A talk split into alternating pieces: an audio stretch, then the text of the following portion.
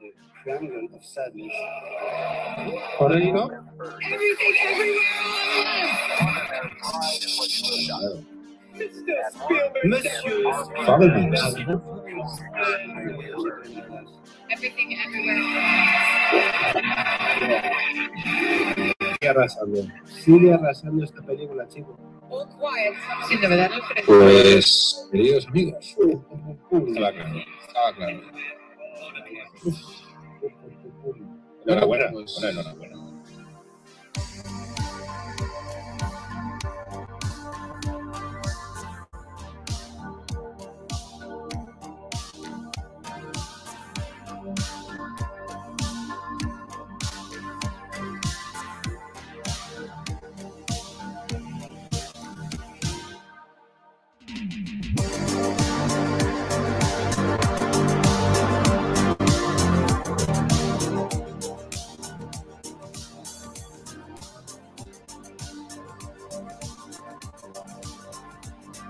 Hola, ¿qué tal? Muy buenas noches, temporada de premios que vuelve hoy. Don Ceci Crítico, muy buenas, muy buenas a los premiados y premiadas. Nueva parada en el estado de la carrera al Oscar. Y eh, tenemos a un invitado hoy muy especial. Don Ceci Crítico, te dejo que lo presentes tú. Daniel Mantilla, o sea, quizá una de las personas que llevan los últimos, me atrevería a decir, 5 o 7 años siendo referente para la temporada de premios y lo que a festivales se refiere.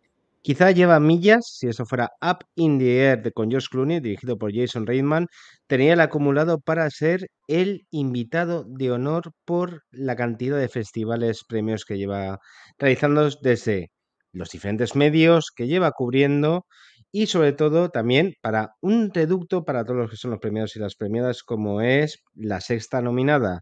Evidentemente es familiar, es una persona maravillosa y sobre todo es un currante incansable, que solo mismo, ahora mismo solamente me preocupa una cosa, es ¿dónde se irá de vacaciones si las tiene? Con todos nosotros siempre es un orgullo tener a un ilustre como Daniel Mantilla. Muy buenas noches, Dani, ¿qué tal? ¿Cómo estás? Buenas, ilu- ilustre no sé, pero vamos. Eh, y las vacaciones, pues es que estoy de libranza esta semana. Y estoy en mi casa Bien. de Rodríguez, como veis. Aunque eh, mi compañero Juan salió otro día que le hicieron una entrevista en Icon por el podcast que tiene, eh, Delirios de España, y eh, se hizo la sesión de fotos en, en- en mi casa. Y podéis ver esta pared en el país. Y la leyenda de la foto, el pie de foto, dice que es la casa de Juan Sanguino, pero no, no es la casa de Juan Sanguino. Es sea, tu casa, tu Dani. casa, Es es tu casa, casa. Dani. Re- reafírmate, reafírmate. claro. di, es mi casa y estoy si tengo que ir a juicio, eh, tendré que sacar las, las escrituras porque la prensa nacional dice que no es mi casa, pero lo es. Me encanta. Eh, de hecho, cuando te has conectado, me ha, me ha sorprendido muy bien ese plano eh, totalmente vertical, ¿no? En el que te encuentras, que supongo que será por el- el- la pantalla del ordenador, que es hacia arriba. Así o no. es. igual es, igual No, es vivo en origen. No es así, porque estoy eh, sentado en un sofá para poder, estado, para poder estar conectado al cable de, de Ethernet, creo que se llama, y funcione mejor la señal de vídeo. Pero no, no, no, no, no vivo en un episodio de la Mesías tampoco. Bueno, bueno, bueno. Pues hace ya tiempo que, que teníamos ganas de, de tenerte aquí en el, en el programa. Te tuvimos hace, creo que um, dos años o algo así, en la anterior carrera, no la otra. Sí. Y eh, bueno, te hemos visto en el último festival de Cannes, en el que pudimos coincidir contigo. Ibas bastante liado. Bueno, ya yo creo que vivís vosotros ya liados de por vida, ¿no? Con el tema de los festivales. Ah, Te has recorrido este año y ya si quieres empezamos un poco eh, el tema de la promoción. Te has recorrido este año cantidad de festivales, has vuelto al circuito festivalero, sobre todo Cannes, Venecia, San Sebastián. Cuéntanos tú un poco, ¿no? ¿Dónde has No me había llegado a ir ¿Dónde has- porque San Sebastián, los años de la pandemia estuve en un fest en Barcelona, en. Cannes, en Cinema Jove, en Venecia, en San Sebastián, en Seminci y ahora, ahora me queda ya el último que es Sevilla. Me ha faltado haber ido cinco veces. Has estado ya muchísimo tiempo en Toronto, en Sundance. Eso es- decía. no. Eh, Sundance sería el que más me, me gustaría ir presencialmente. Y de hecho, cuando me acredito, ellos te recuerdan este año, por, por ejemplo, que van a bajar el número de acreditaciones online, yo, pues yo solo digo, es que me encantaría ir, pero es que es muy, muy, muy, muy, muy caro para un periodista español. Ya lo es para los americanos, pero para un español es una cosa absolutamente prohibitiva. Y Berlín, pues a ver, eh, me gustaría ir en algún momento por hacer el check, pero a priori no tengo particular interés. Hombre, Berlín siempre coincide en unas fechas Dani, un ¿te puedo hacer una pregunta? Sí, claro. Dani, sobre la crisis que se transmite de la prensa especializada, ¿qué mensaje lanzarías? Razonada, evidentemente, ¿de acuerdo? Porque en Donosti, en San Sebastián este año, explotó que había poca representación de periodismo cultural. Cuando había gente como vosotros, evidentemente, que tú ya has demostrado patentemente que habéis hecho, no millas, habéis cubierto todo el festivales y habéis hecho con un curro, que yo lo tengo que decir, encomiable, porque es muchas horas de curro, son horas sin dormir, dormir mal, comer mal. Eh, tus impresiones, las que tú consideres, evidentemente, de cuál es la situación. En general, no, yo creo que hay que ir al caso que es el principal, el sintomático, que es que el país decidiera no, invitar, no enviar a un crítico a San Sebastián después de que Bollero se retirara del circuito de festivales. Pues es un error, porque lo que no puedes hacer es desde la editorial criticar que Vox eh, se quiera cargar al Ministerio de Cultura y tú no mandar un crítico al festival de cine más importante de España. Es decir, es incoherente, es indigno de la marca eh, El País y no debe ser así. No sé, me gustaría que fuera una señal de alarma, eh, porque a nivel yo creo que, que, de imagen y de sus propios suscriptores debería ser un problema. Estamos en un momento en el que el cine no es tan importante a nivel social o cultural o de ocio, pero creo que el país debe tener unos mínimos. Y si Quinótico, por ejemplo, podemos hacer X cosas en, en algunos sitios, desde luego que el país debería hacerlo también. Son medios muy diferentes, evidentemente, ambiciones muy diferentes, pero hay una serie de mínimos que yo creo que el periódico más leído de España debería de cumplir. Y ya que lo has mencionado, Quinótico, proyecto que nació de una forma maravillosa. ¿Cómo, has- cómo ha sido tu... Ese es su primer año realmente desde la creación de Quinótico, por así decirlo. Tu balance, ¿cómo ha sido? Porque todo parece indicar de que os estáis convirtiendo, ya lo erais, en referencia, pero dentro de la marca Quinótico. ¿Cómo lo habéis vivido este año? A ver, Quinótico venía de la radio de Onda Cero, donde se sigue emitiendo el, el programa, pero este año, el 10 de enero, eh, nació como proyecto transmedia, es una palabra muy antigua, ¿no? Pero, Transmedia, sí. Sí, podcast, web, eh, queriendo cubrir la industria española, que había ya medios, que tampoco hay que eh, pretender que no los hubiera, los hay, Cine con, cine con ñ, el blog del cine español, pero hacerlo de otra forma y hacerlo, bueno, a nuestra forma. Y creo que ha sido un año muy intenso. No puedo creer que llevemos solo 10 meses, la verdad. No. Te iba a decir, es que parece que llevéis Sí. 14, dos años, tres, o Dos sea... años, dos años. Si me dices, llevas dos años desde que te cambiaste al español, pues por supuesto, sí, sí. Mi cuerpo, por mi cuerpo han pasado, han pasado dos años seguramente.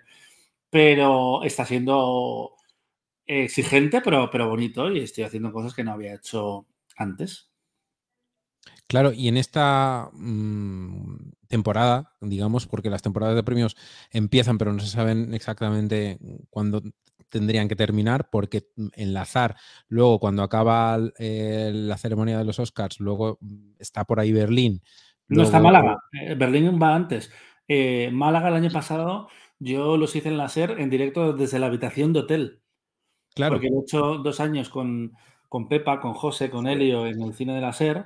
ujú, Bueno, la retransmisión normal de la SER. Y el primer año estuve presencialmente, que fue el de la bofetada de, de Will Smith. Eh, y el segundo fue desde la habitación. Este año han tenido a bien no coincidir del todo porque van a acabar Málaga el mismo día que, son los Oscars. Pero sí, no, lo estaba comentando antes con, con un amigo, que es, es un problema porque la temporada alta son 8 o 9 meses. claro. Agosto es el mes más tranquilo. Bueno, finales de julio, mediados Mm. de agosto, porque ya después llega a Venecia, tienes que prepararlo.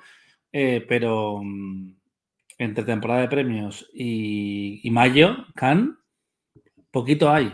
Claro, claro. Es Un que mes. es, acabar una temporada de premios y empezar otro. Yo colación de esto, Sí, antes de que te pregunte alguna cosa más, Manu, eh, te quería preguntar, por ejemplo, me voy a situar un poco en los dos festivales principales de, de clase A.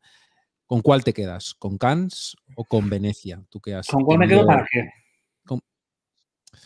¿Con cuál te quedas para qué? Pues muy buena pregunta. ¿Con cuál te quedas para... ¿Para eh, qué? Es muy importante el matiz.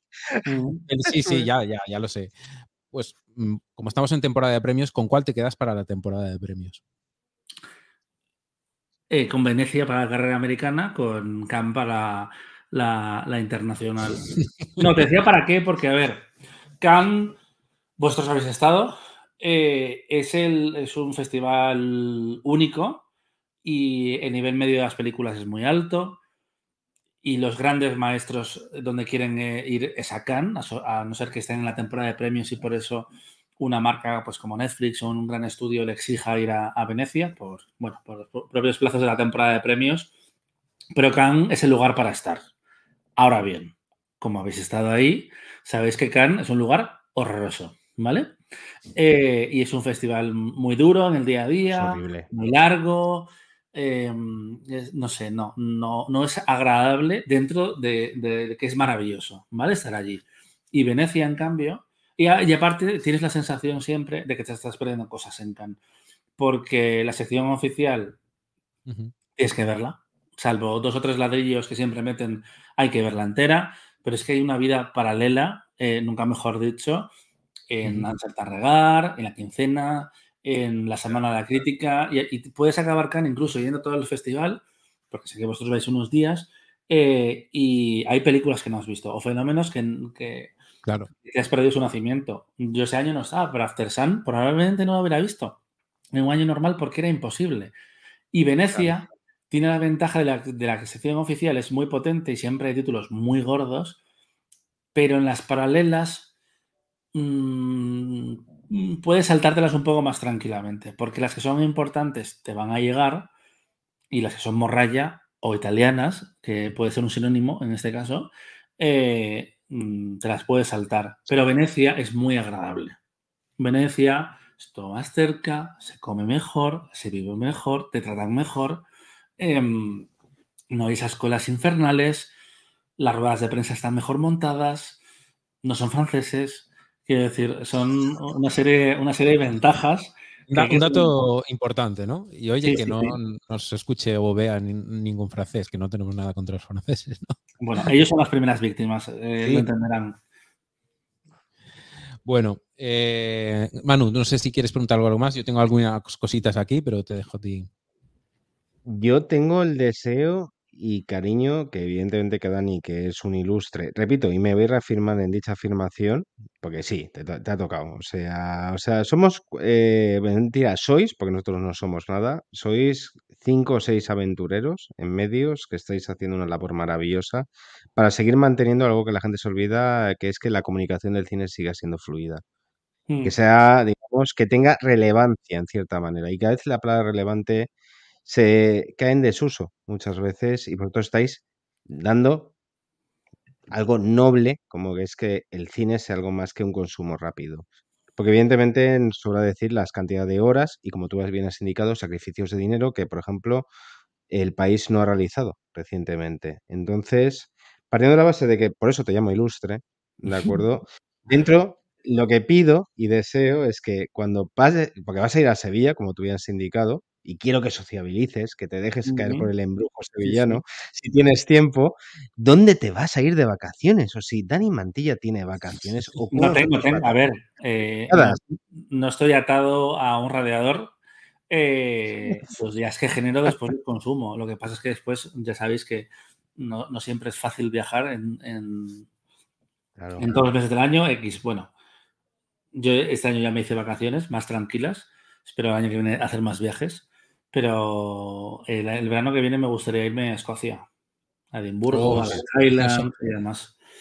Lo pensé para noviembre, pero es que eh, se hacía de noche a las 5 de la tarde, así que tampoco, tampoco es plan. Te embajonaba. Te Sí. embajona. Yo he estado en, en Te agosto, embajona. en julio, agosto has agosto, y- sí, he estado en Edimburgo, en Escocia, viendo Highlands, viendo Lagonés y tal, y te lo recomiendo. La verdad es que no parece que sea verano allí. ¿Fuiste al. Fringe Festival? No, no, es que era como tres o días, había sido como tres o cuatro días antes Mm. ese, ese- el festival. Que, Es un poco cierto, el, es el Coachella modernos. Sí, sí, sí. Pero eh, pese a no ir al festival, es un. Yo lo recomiendo, de, de verdad. Es, es como viajar al, al país de Harry Potter. Así. Sí, se supone que Eh, en Edimburgo, en, en el mm, cementerio. No, es el viaje que más ganas tengo de, Sí. eh, de hacer. Y todos los años me voy a Canarias a no hacer nada, a tomar el sol, básicamente, y a leer y a dormir eh, con, con un amigo. Y Maravilloso. Desde hace cinco años así. Que además a mí las vacaciones de playa y demás nunca me habían interesado. Yo soy de pueblo de playa y yo bajaba, me bañaba y, y me volvía. Pero con la edad eh, lo, lo he apreciado más. Y ahora que más. este ritmo, eh, me gusta más esa vacación. Unos días, una, un- una semanita, sí, sí. Muy bien. A ver, habéis lanzado este año, Juan y tú, bueno, este año, eh, en la temporada, creo que a final de temporada lo lanzasteis del año de, de- de verano, la sexta nominada Premium, en la que seguís, eh, bueno, mm, mm, tenéis la posibilidad de haber visto las galas de, de los MTV Movie Awards y hacéis un repaso de, de todas las temporadas, digamos, os viene muy bien para recordar eh, todo el cine que se dio en, en la década de los 90 y ahí tenéis vuestro producto, pero claro, lo habéis hecho de pago. ¿Qué tal está funcionando esto? Está... Está Está respondiendo bien. Está- es, es una prueba que habéis hecho en el, en el canal. ¿Vais a hacerlo todo de pago? ¿No? Sí. No, no, no, no, no. Eh, el acuerdo era, bueno, acuerdo tácito nuestro y lo que se dijo a los oyentes era que la sexta nominada lo que se estaba haciendo se iba a seguir haciendo eh, de forma abierta. Eh, es decir, el, el podcast de presentación que, presen- que recuperamos este año, que siempre, siempre gusta mucho, nos gusta hacerlo, pero por Venecia, por, por, eh, lo- eh, las vacaciones de verano, a veces era difícil cuadrarlo y no lo teníamos a tiempo. Eh, un año se hizo en noviembre, pero era tarde. Y este año dijimos, no, no, hay que recuperarlo para septiembre. Y eso van abierto. Los 10 nomina- las 10 nominadas van a tener su propio podcast y van abierto. ¿Qué pasa? Barbie ya lo hemos hecho, Penheimer lo hemos hecho, Scorsese lo hemos hecho, Vidas Pasadas también. Cuando se nominen esas películas, se liberarán esos, esos podcasts y la gente los podrá escuchar. Cuando haya nominaciones, se subirá. La idea de esto era por dos motivos. Uno, por amortizar un poco un trabajo de 12 a 11 años. Claro. Dos, eh, por seguir, seguir hablando de cine, seguir viéndonos Juan y yo, para, para eso, porque nos vemos fuera, pero a esto nos vemos más también, porque ya hay un día a la semana que por lo menos vamos a grabar. A Que grabamos para acumular, pero también por el, por el, el disfrute de grabar. Sí, y sí, sí. porque nos permite hacer cosas que no haríamos en la sexta nominada. Hemos hecho la serie de los MTV, que, que a mucha gente me ha dicho que no le gustaba el concepto, pero que después lo, lo escucharon y claro, es que en realidad son como mini podcasts históricos, solo que no desde los Oscar, sino desde la cultura popular y más, y más masiva, que es curioso porque los históricos que pueden ser como muy especializados eh, son los que más escucha la gente. También son los más difíciles de grabar porque son muy largos y hay que ver muchas películas porque nos gusta hacerlo viendo las películas. Pero eso era complicado, era difícil y, y de hecho incluso teníamos el de 2010 listo, habíamos visto las películas, yo tengo un guion como de 12 páginas escrito, pero no encontrábamos la ventana de grabar Raquel, o sea, eh, Raquel Piñero, Juan y yo y se nos pasó y habíamos visto las películas y no grabamos el podcast. Así que eso en algún momento igual se recupera. Pero bueno, básicamente ese era el sentido. También hemos hecho más, hicimos un off-topic de Eurovisión, hemos sacado también otro del Cuerpo en Llamas, hicimos mm, un par de ellos que eran muy divertidos, creo yo, fueron muy divertidos de grabar, por lo menos. El de Armie Hammer y el de No te preocupes, querida. Es verdad, También cierto. el juicio de Gwyneth Paltrow, que se, que se, Y el juicio de Gwyneth Paltrow, sí. sí. ese, ese estaba Sí, porque yo no, yo estaba eh, trabajando muchos esos días y no me enteré. Y Juan lo había preparado para cuerpos especiales, que sale ahí todos los lunes, y hicimos pues la versión aumentada, porque allí con Nicky y con Eva Soriano solo tenía siete minutos, pues lo hicimos. Y esa es la idea, como expandir el universo, también obligarnos a grabarlo, porque si no, ya sabéis que el- compromiso, es porque la vida nos pasa por encima, a todos particularmente, pero ya nosotros en, en este momento, pero es una forma de obligarnos. Y está, está yendo bien, la verdad. Hay ahora, pues, mira, te lo voy a decir, unos 600 suscritos, que está bastante bien. Oye, está muy bien. Unos 600 suscriptores a un euro, mm, si me apuras, es, unos 600 euros. Está muy bien. ¿no? Si O español dos o euros. ¿Eh? ¿Eh? ¿Perdón? si, si cada español me diera una peseta, no, no. A ver, está yendo bien. Y, y sigue creciendo. Y lento, pero, pero seguro. Pero constante. ¿eh? Sí, sí, sí, sí, sí. Es muy importante mantener. Yo tengo una el- pregunta muy bonita. Sí, sí, Manu. Tengo una pregunta muy ¿Cómo? bonita. O sea, unas relaciones más estables que se han producido en el mundo mediático del cine, del más media, ahora que estamos hablando de más media, es la relación de Juan Sanguino y tú. ¿Querías dedicarle unas palabras a Juan aquí? A ver, eh, más. ¿Con mala leche o con cariño, como te nazcan? No, no, no, no. Con mala leche se, la- se la- se las digo a él en persona. Es la, la ventaja que tiene eh, 20 años de, de amistad. Que además es curioso 20 años de porque. La primera película que vimos juntos hace 20 años, en 2004, fue El fantasma de la ópera. Y esta semana pasada hemos ido a ver el musical del fantasma de la ópera eh, en directo. Así que se, se- se cierra casi un ciclo 20 años después. Eso, que lo de, lo de más media me parece que nos queda un poco grande porque nosotros somos un nicho, pero la verdad es que estamos muy a gusto en el nicho, nos permite decir las barrabasadas que decimos. Miedo me da cuando la gente escucha los podcasts anteriores, la verdad. O que cualquier día nos graben algo y, no- y nos lo suban, porque nosotros siempre, siempre, siempre hemos sido muy vagos ¿Por también. qué? ahora. ¿Por qué? ¿Por qué? A ver, ha habido recientes polémicas que no- nosotros ya hemos tratado ese tema desde el humor, que tú sacas un fragmento de un minuto y medio descontextualizado.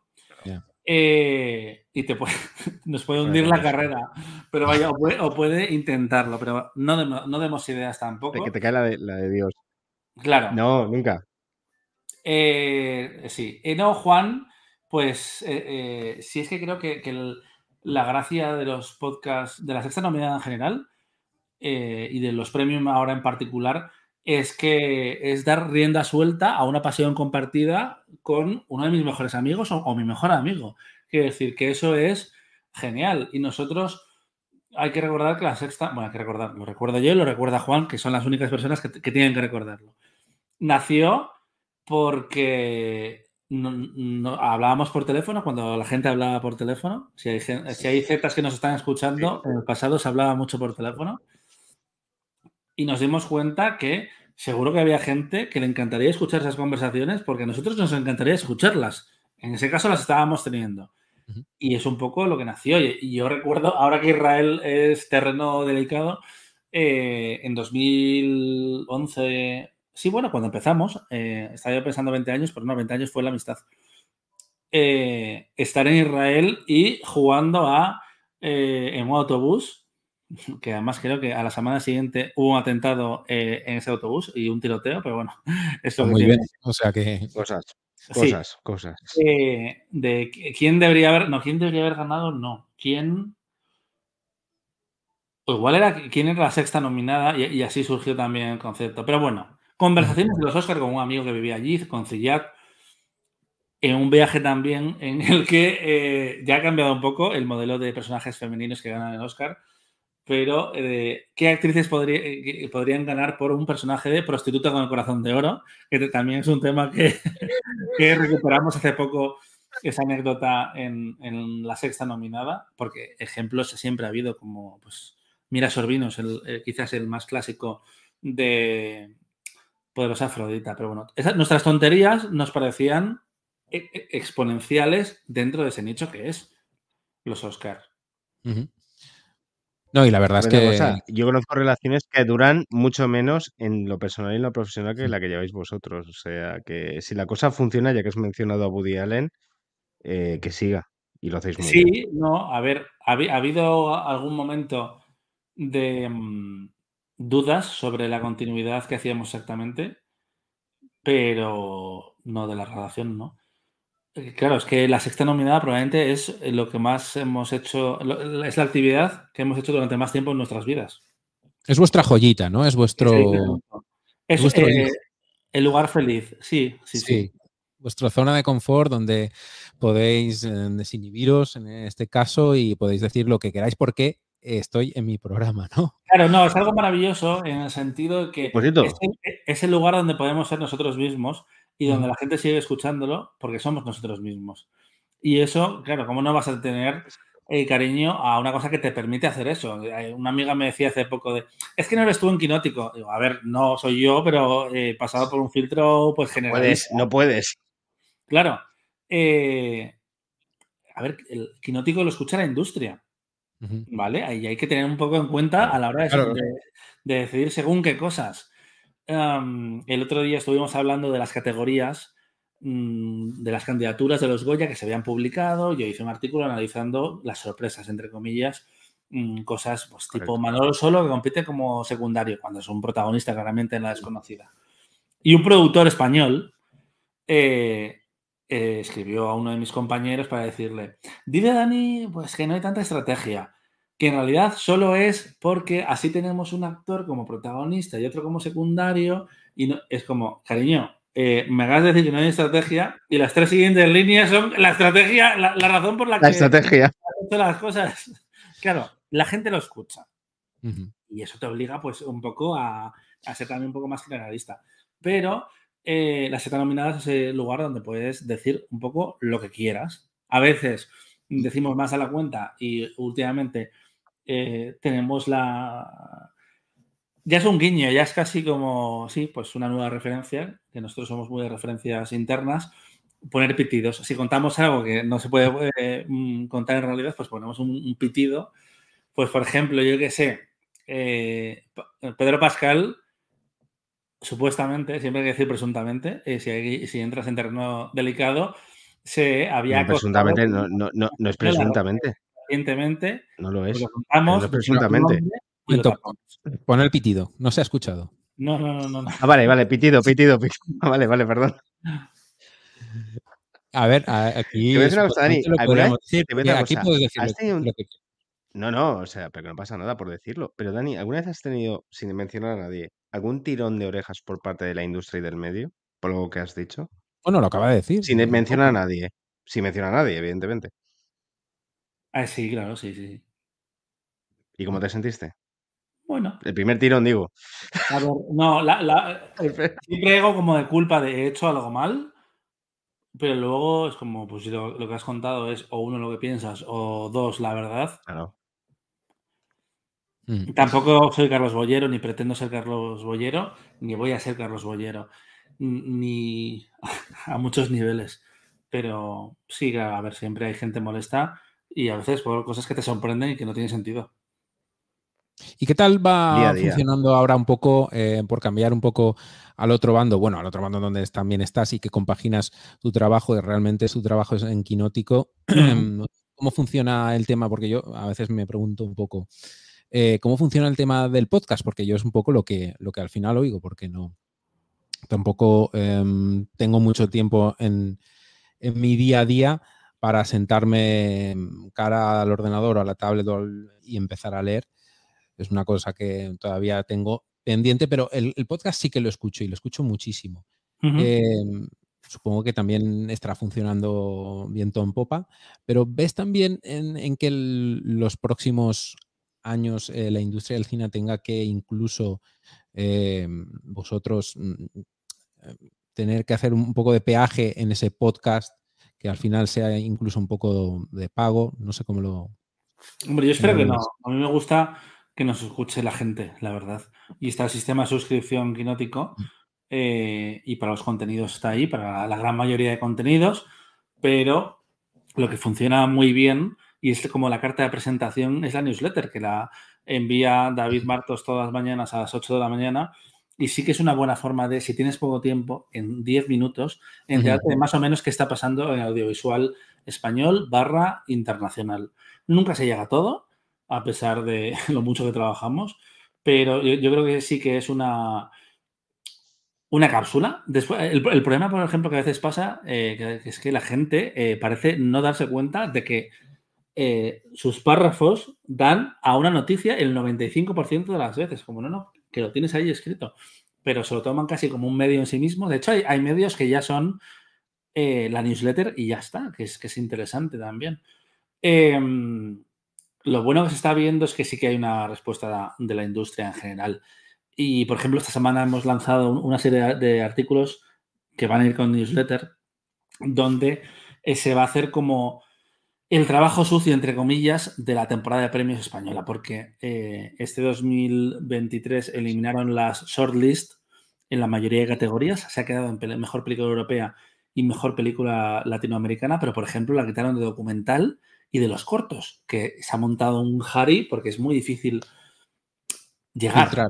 Hay muchos cortos, hay, al final hay 87, si no me equivoco. Y la idea es entre todos los redactores coger categorías como corto de animación, documental y de ficción, película de animación, película documental y película europea e iberoamericana. Es que hay muchos premios en los Goya.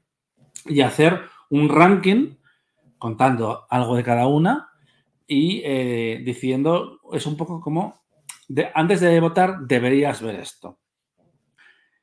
Y yo creo que eso es interesante y que el, el sentido de quinótico es eh, llegar allí donde no llegan otros porque tienen un, un objetivo más generalista, que es natural. Eh, el diario, por poner un ejemplo, con Javi Zurro, mi ex compañero de, del español, uh -huh. no puede hacer según qué cosas porque va a un público más amplio. Eh, la semana pasada estuvo con Coiset.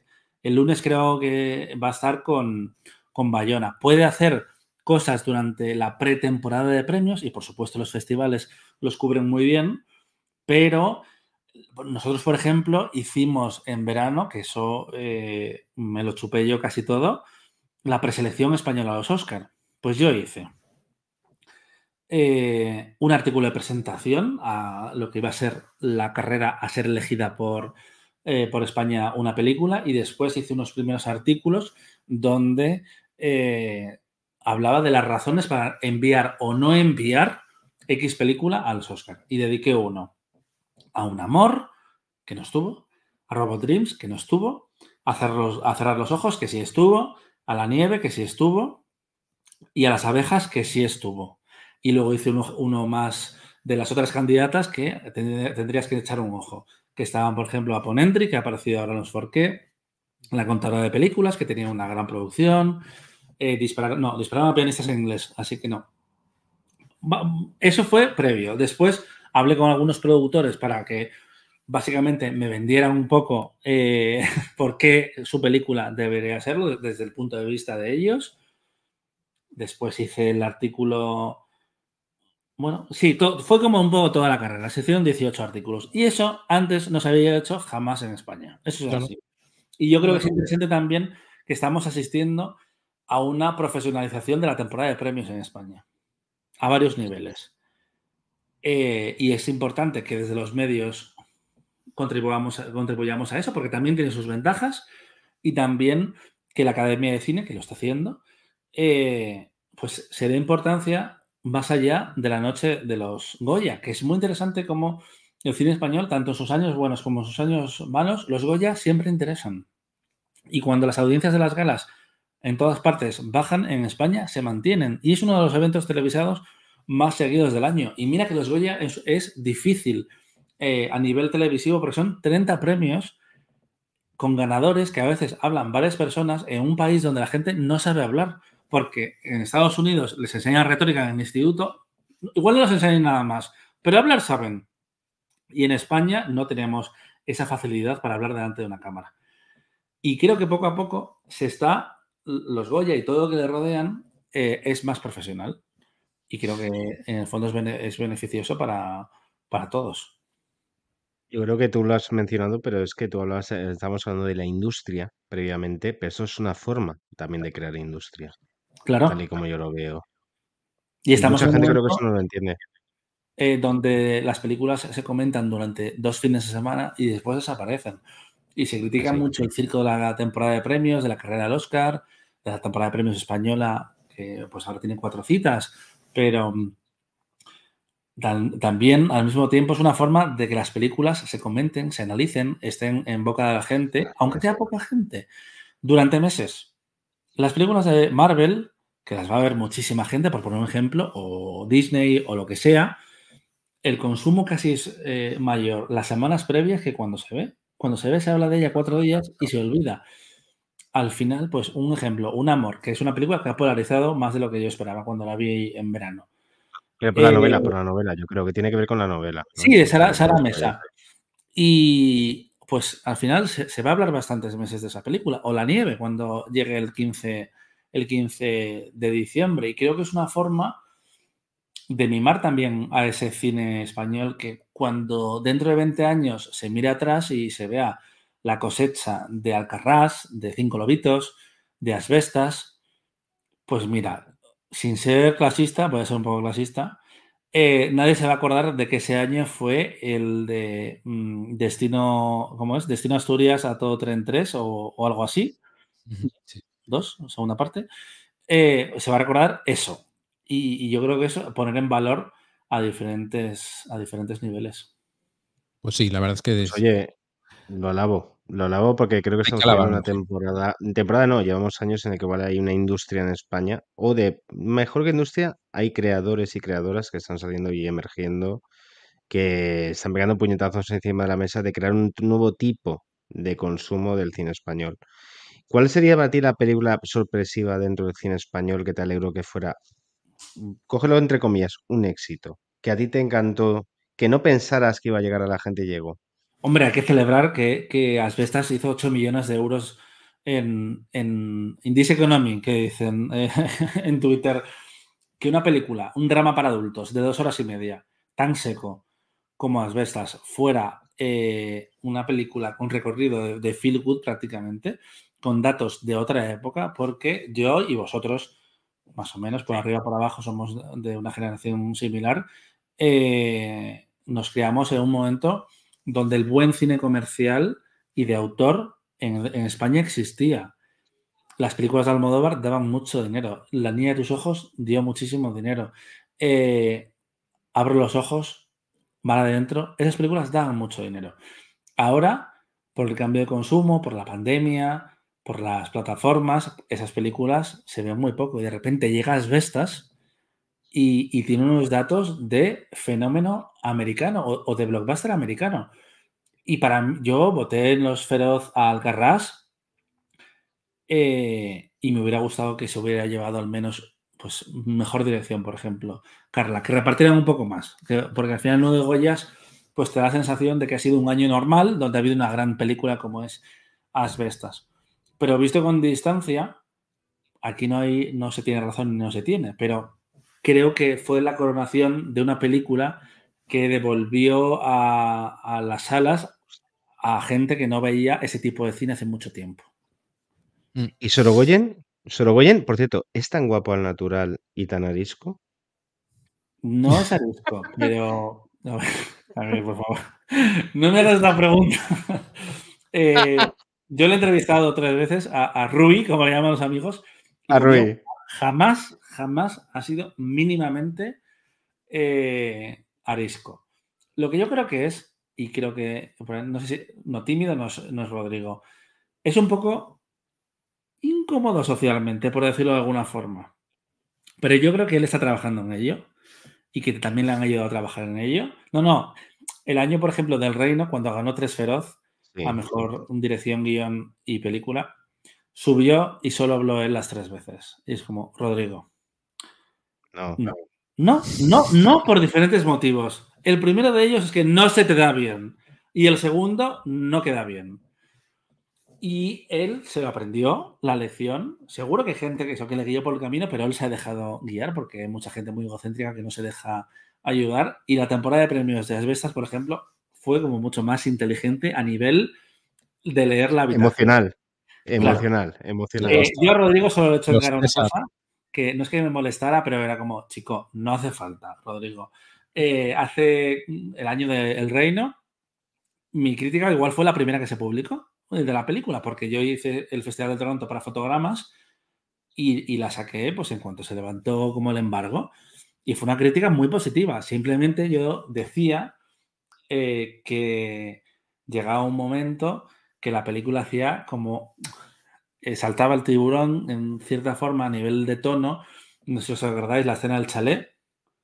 A partir de la escena del chalet, como Claro, que un poco, a, un poco a otra velocidad. Pues llegó al día siguiente o a las horas y yo tenía entrevista con él también para fotogramas. Es otro de los males que también es debatible, igual eso es para otro podcast, del problema de que en España haga las críticas la misma gente muchas veces que tiene que hacer las entrevistas, que es un poco peligroso, pero vaya. Eh, pues lo primero que me hizo Rodrigo fue convencerme de que estaba equivocado eh, con lo que había hecho en la crítica. Y era como, Rodrigo, que es una crítica muy buena, ¿vale? Me la he Eh, estado currando. Claro, es como no, pero bueno. Pero bueno, son cosas que pasan, sí, sí, sí, sí. Eso sí que es um, peligroso.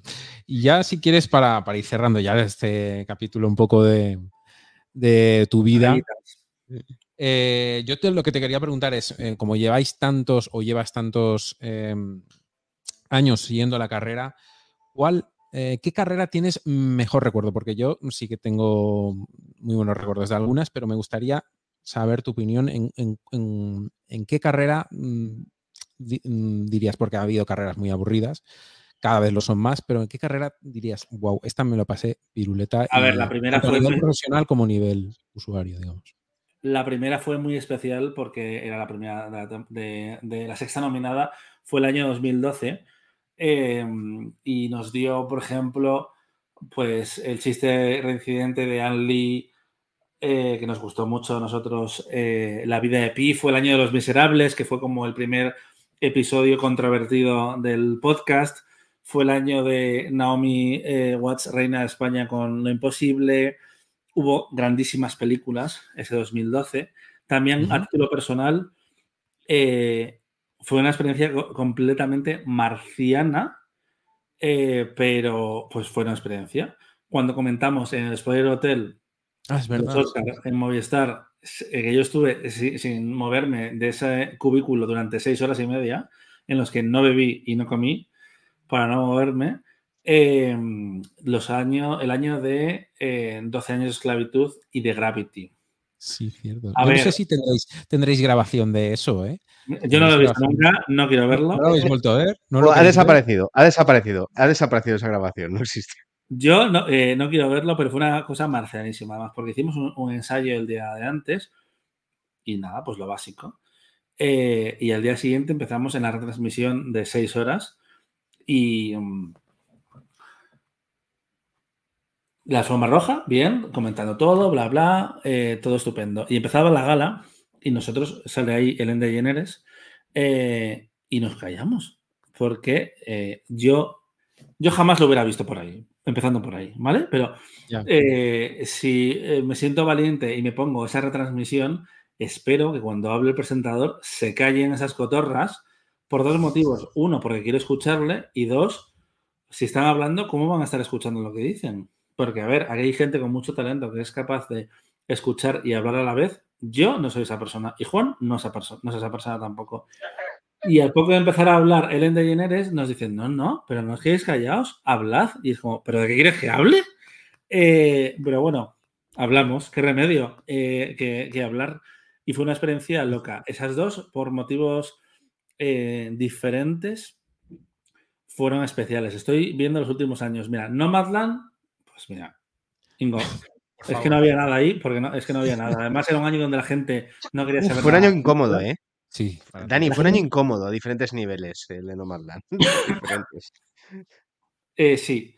Eh, la gala fue horrorosa. Eh, Steven Soderbergh nos engañó muchísimo porque hicieron, hizo mucha prensa eh, antes de los Oscars y parecía que habían hecho algo especial y fue Parecía El Salvador y al final un fue. cuadro de comedor. Madre El de, mía. el de Parásitos fue el final, sobre todo, que fue, que fue eh, increíble.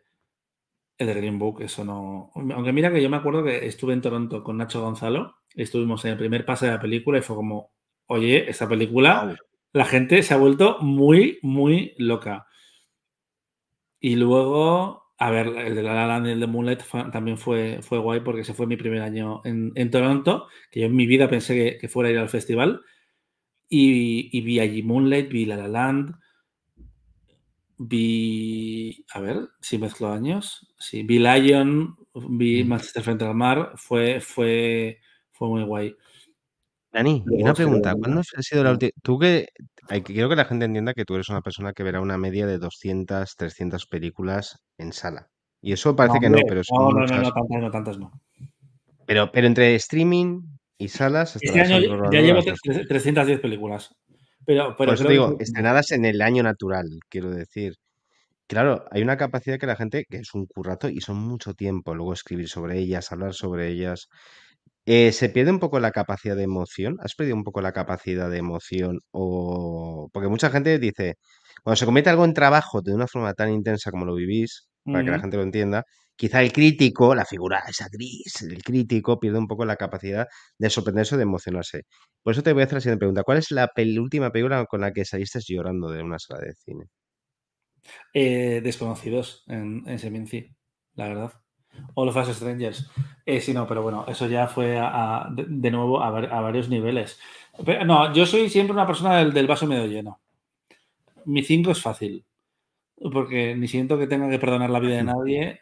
A mí me gusta ver una película. A mí el hecho de sentarme a eh, enfrentarme a una historia me gusta mucho. Sí es verdad que a veces tienes que ver tantas películas o tienes que ver X entrevista que lo que quieres es haber visto la película casi más que verla. Y eso es una putada. Eh, porque si se te, se te acumulan muchas cosas, en, en, San Sebastián, por ejemplo, lo que estuvimos haciendo, teníamos un set ahí en Cursal eh, y entre los cinco que estábamos haciendo entrevistas, hicimos 120 entrevistas. ¿Vale? Es que es una pasada. Hay muchas películas que ver. Y a veces es como, no, es que tengo que verla. Eh, la putada, otra, otra, putada es tener que ver las películas en, en casa, en screener. A mí lo que más me, me, revienta es cuando me mandan un Vimeo durante el, el festival. Eso me pone cardíaco. Porque es como si lo tienes, mándamelo antes, yo me lo veo, en este caso, en el proyector que estáis viendo ahí arriba, que no sé si lo veis, pero Sí, está, lo he visto, está, está ahí. Es esa banda vertical que hay ahí es un, un cinturón, do, son dos cinturones, porque tengo miedo de que se caiga, ¿vale? Vale. Eh, porque está, no sabíamos. Si a mí, yo voy a, a Semincio, voy a Málaga, en Málaga me pasa mucho, eh, y no, no voy a poder ver X películas allí porque te ponen las entrevistas a la vez que pasa la película, que yo lo entiendo, que a nivel logístico para ellos es mejor.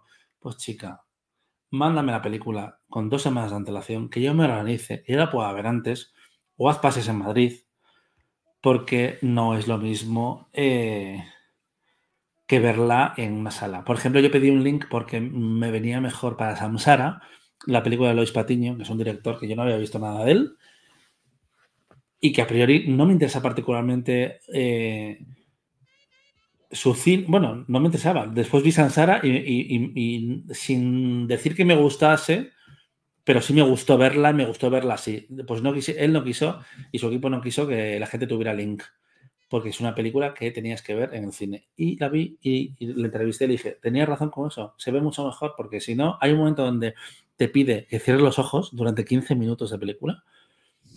Yo si estoy en casa, me voy a fregar los cacharros, ¿vale? Eso es así o no os abro eh, y en el cine te obliga. Y, no, a mí me sigue gustando mucho disfrutar. Y el otro día fui a ver los Juegos del Hambre eh, y me lo pasé en grande. Y luego vi las, las críticas y es como, chicas, eh, no vemos blockbusters tan buenos como para que os pongáis tan farrucos con este. Pero bueno, a ver qué os parece si, si, vais, si vais a verla. Y Cinco Lobitos, por ejemplo, recuerdo que la vi en pase previo a Málaga y además como, como hombre del norte eh, me vi reflejado, vi reflejado a mi padre, sí que fue una película que, que me impactó mucho. Sí, no, yo en, en, sigo disfrutando, sigo disfrutando. Pues eso es lo importante, creo yo, disfrutar del cine. Pues vamos a pasar ya a página. Hemos hablado largo y tendido con Dani sobre su vida, pero hoy hemos venido a Dan, ha venido Dani a apostar a los Oscars, a las nominaciones, pero antes vamos a hacer un pequeño inciso, nada, nada, cinco minutitos.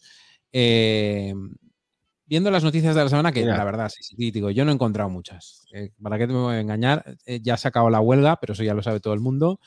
Spin-off, las salas de cine son lugares grasientos y malolientes.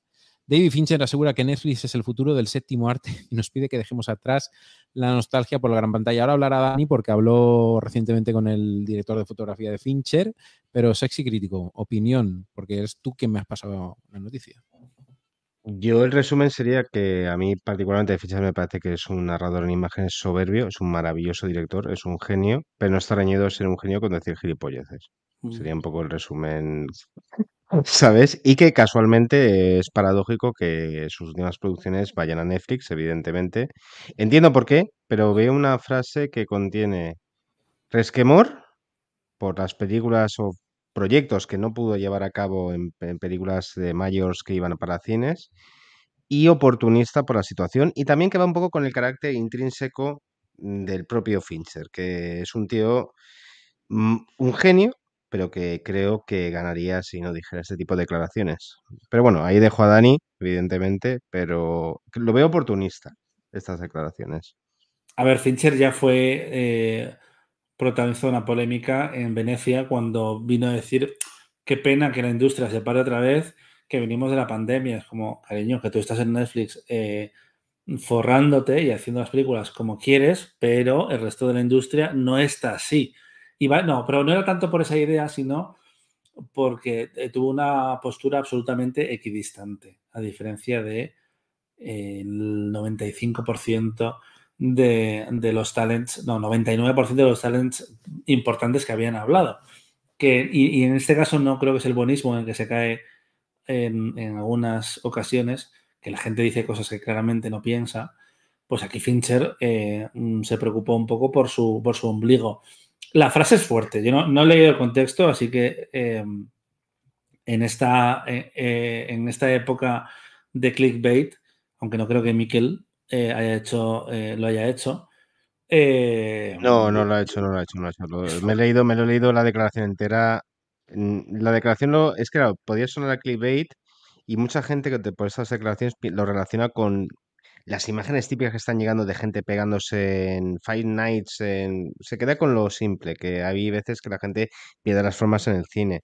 Lo que dice Fincher es que está haciendo simplemente una promoción previa de la calidad de Netflix que le proporciona a los creadores hacer sin límites productos de calidad, bueno, que yo, repito, ¿a, a qué, en su a caso, en su caso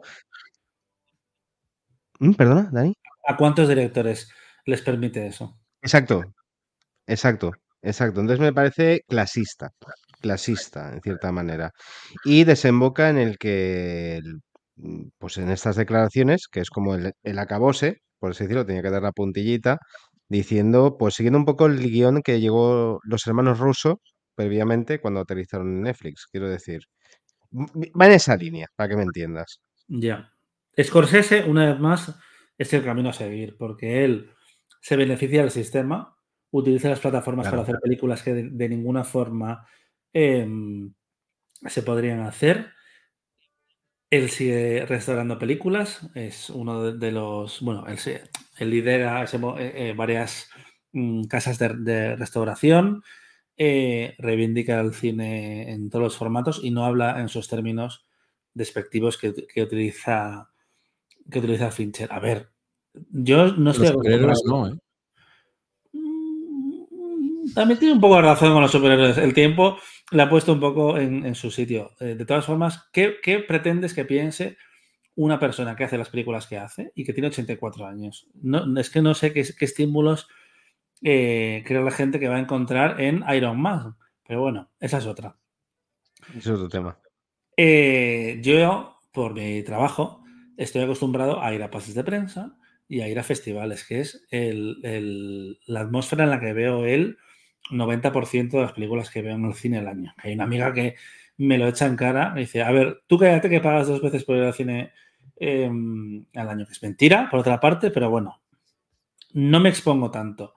Y a veces sí que vas a la sala y es como... Mmm, o eh, vas a los Renoir, por ejemplo, que hacen muchísimo para el cine de autor y para el cinéfilo, y no ves las películas en, buena, en buenas condiciones porque las salas son tan largas y tan estrechas que como estés más allá de la quinta fila eh, es una cosa imposible. O los ideal a los que voy he ido muchísimo, ahora voy menos porque voy menos al cine, hicieron la reforma y se seguía eh, colando la sal- el sonido de la sala de al lado. Hay cosas que no se entienden. Más allá de eso, David, mm, vamos a calmarnos un poquito porque sí, efectivamente es un comentario clasista. Yo prefiero una sala de cine siempre, aunque sea Mm. maloliente y, y grasienta. Eh, No sé, eh, decías eh, del director que había hablado con él, con Eric eh. Eh, correcto. le pregunté por, porque él había hecho Mindhunter, había hecho Mank y había hecho ahora El Asesino para Netflix, que si condicionaba su trabajo de alguna forma trabajar para una plataforma. Y, y decía que ellos no era algo que tuvieran en mente cómo iba a ver la gente sus películas. Y que a él le gustaba poner de ejemplo eh, cuando le preguntaban por esto el caso de Star Wars, que él la vio 50 veces en su casa antes de, de verla en un cine. Y es, y es una de las principales razones por las que se dedica a contar películas. Es verdad que muchas de nuestras películas favoritas las hemos visto o en la tele o en una plataforma o, o en un DVD. Es Pues fíjate que, que precisamente eh, el director de fotografía de David Fincher debería lucir muchísimo más en pantalla grande que en una pantalla pequeña. Y luce, pero si luego no la estrenan más que en 29 cines, como el caso del asesino en España, pues, pues tú me dirás. Sí, sí, crítico, tú que viste también eh, The Killer, y esto, evidentemente. Hombre, no la vi en la que sala más pequeña de la multisala, la vi en la sala más pequeña de la multisala que la proyectaban aquí en Valencia, que era uno de los Park aquí en Valencia. Entonces sabía, pero Valencia Está fueron, Netflix premió mucho a Valencia, pero evidentemente era una sala, entiendo yo dentro de las políticas de distribución de la propia Netflix, pero yo sigo manteniendo que disfruté infinitamente más de, contradiciendo aquí al buen amigo, pues en Mal Oriente, Grasiento, la gente fue muy educada, pero yo disfruté más en el cine que en, que en la tablet, para que la gente me entienda. No es comparable la experiencia. Entonces, puede llegar Fincher o quien sea, nunca es comparable. Es triste porque tablet- creo que no necesita estas declaraciones. No, la tablet prohibido. Y el móvil menos. Los Critic Choice, eh, noticia de Quinótico, los Critic Choice Documentary premian Still a Michael J. Fox Movie como mejor documental. ¿Hab- ¿Habéis tenido la oportunidad? Yo sí que lo he visto y la verdad es que, oye, eh, te traslada bastante a lo que eh, este hombre ha pasado durante tanto tiempo escondiendo una enfermedad y luego sacándola a la luz. Me, me gusta, no sé si es porque estará en Apple y ha tenido muchísima más. Bueno, aunque lo de Apple también es un, un fenómeno a, a- a discutir. ¿eh? Ahora precisamente han subido también la, la suscripción a Como 9,99. todos. Menos filming. Sí, menos filming, pero es que va a llegar un momento en que tengas que elegir plataforma. O sea, eh, es verdad lo que dices tú, en- en que, que podemos encontrar en Apple algunos códigos y seguir yen- eh, viendo las, la, eh, la plataforma, pero llega un momento en que yo, por ejemplo, me he bajado la suscripción de Netflix. Antes podía de- de- de disfrutar del 4K, ahora ya es que digo, jo- joder, me han bajado el 5,99, que es la, la- la de los anuncios. Digo, bueno, me trago los anuncios, con el poco tiempo que tengo, pues me renta, ¿sabes? Pero llegará un momento en que tengamos que elegir plataforma. Dani. Sí, no, no, desde luego. Ya- yo creo que ese momento ya existe, porque nosotros no somos el público No. medio, somos un público más un consumidor. Eh, igual estás más dispuesto a pagar eh, más plataformas, pero seguro que hay mucha gente que se ha quedado con Netflix a pesar de, el problema de las cuentas compartidas, porque ha llegado un momento donde antes veías la tele como ahora ves Netflix. Hay gente que en los años buenos de Mediaset, que han sido hasta hace un par de años, había gente que encendía la televisión por el 5 directamente, ponía Tele5 y solo veía eso. Y ahora hay gente que solo ve Netflix. Y si yo vi el, el documental de Michael J. Fox en, en Sundance, lo pusieron. Y a ver, lo que más me, me alucina de él, no me parece una gran película, pero eh, las, las reconstrucciones son alucinantes. Cogiendo, eh, bueno, rodando cosas nuevas y cogiendo películas eh, antiguas de Michael J. Fox, de la forma que utilizan su propio material de archivo y lo reimaginan para contar su historia, es alucinante. También es de tener mucho dinero, las cosas como son. Esto, si no me equivoco, es un- una película de Davis Guggenheim, el director de Una verdad incómoda. Y a ver, siempre es emocionante tener a un narrador como Michael J. Fox mirando sobre su vida y, y contando la verdad del, del Parkinson, que sigue siendo un desconocido para, por suerte, para la gran mayoría de, la gente. No sé si es el documental con más valor cinematográfico, pero es que hace poco leía un titular, lo voy a decir, porque voy un poco a mata caballo, no me pude leer el artículo, pero que hablaban de que este año no había muchos favoritos de mejor documental, todavía. Mi categoría fetiche cuando la carrera no, no me gusta mucho es la sección de documental y no le he hecho mucho caso este año. Intentaré ver alguna cosita más. Bueno, eh, pasamos a las próximas paradas que tendremos en la carrera, aunque algunas no lo son, pero el 27 de noviembre vamos a tener los Gotham ya, eh, con esa gala fetiche, señor sexy crítico. Vamos a ver qué queda de La, la gala, la gala que todo el mundo está pendiente, los Está esperando. La gala que está Todo esperando el todo el mundo mundo. El 3 de diciembre premia ya eh, BIFA, eh, así que tenemos también gala. Maravilla Eh, los FIFA, ¿eh? Maravilla, maravilla que han nominado a Joder, bastantes películas. Sí, sí. Películas que ah, vamos a tener en cuenta luego.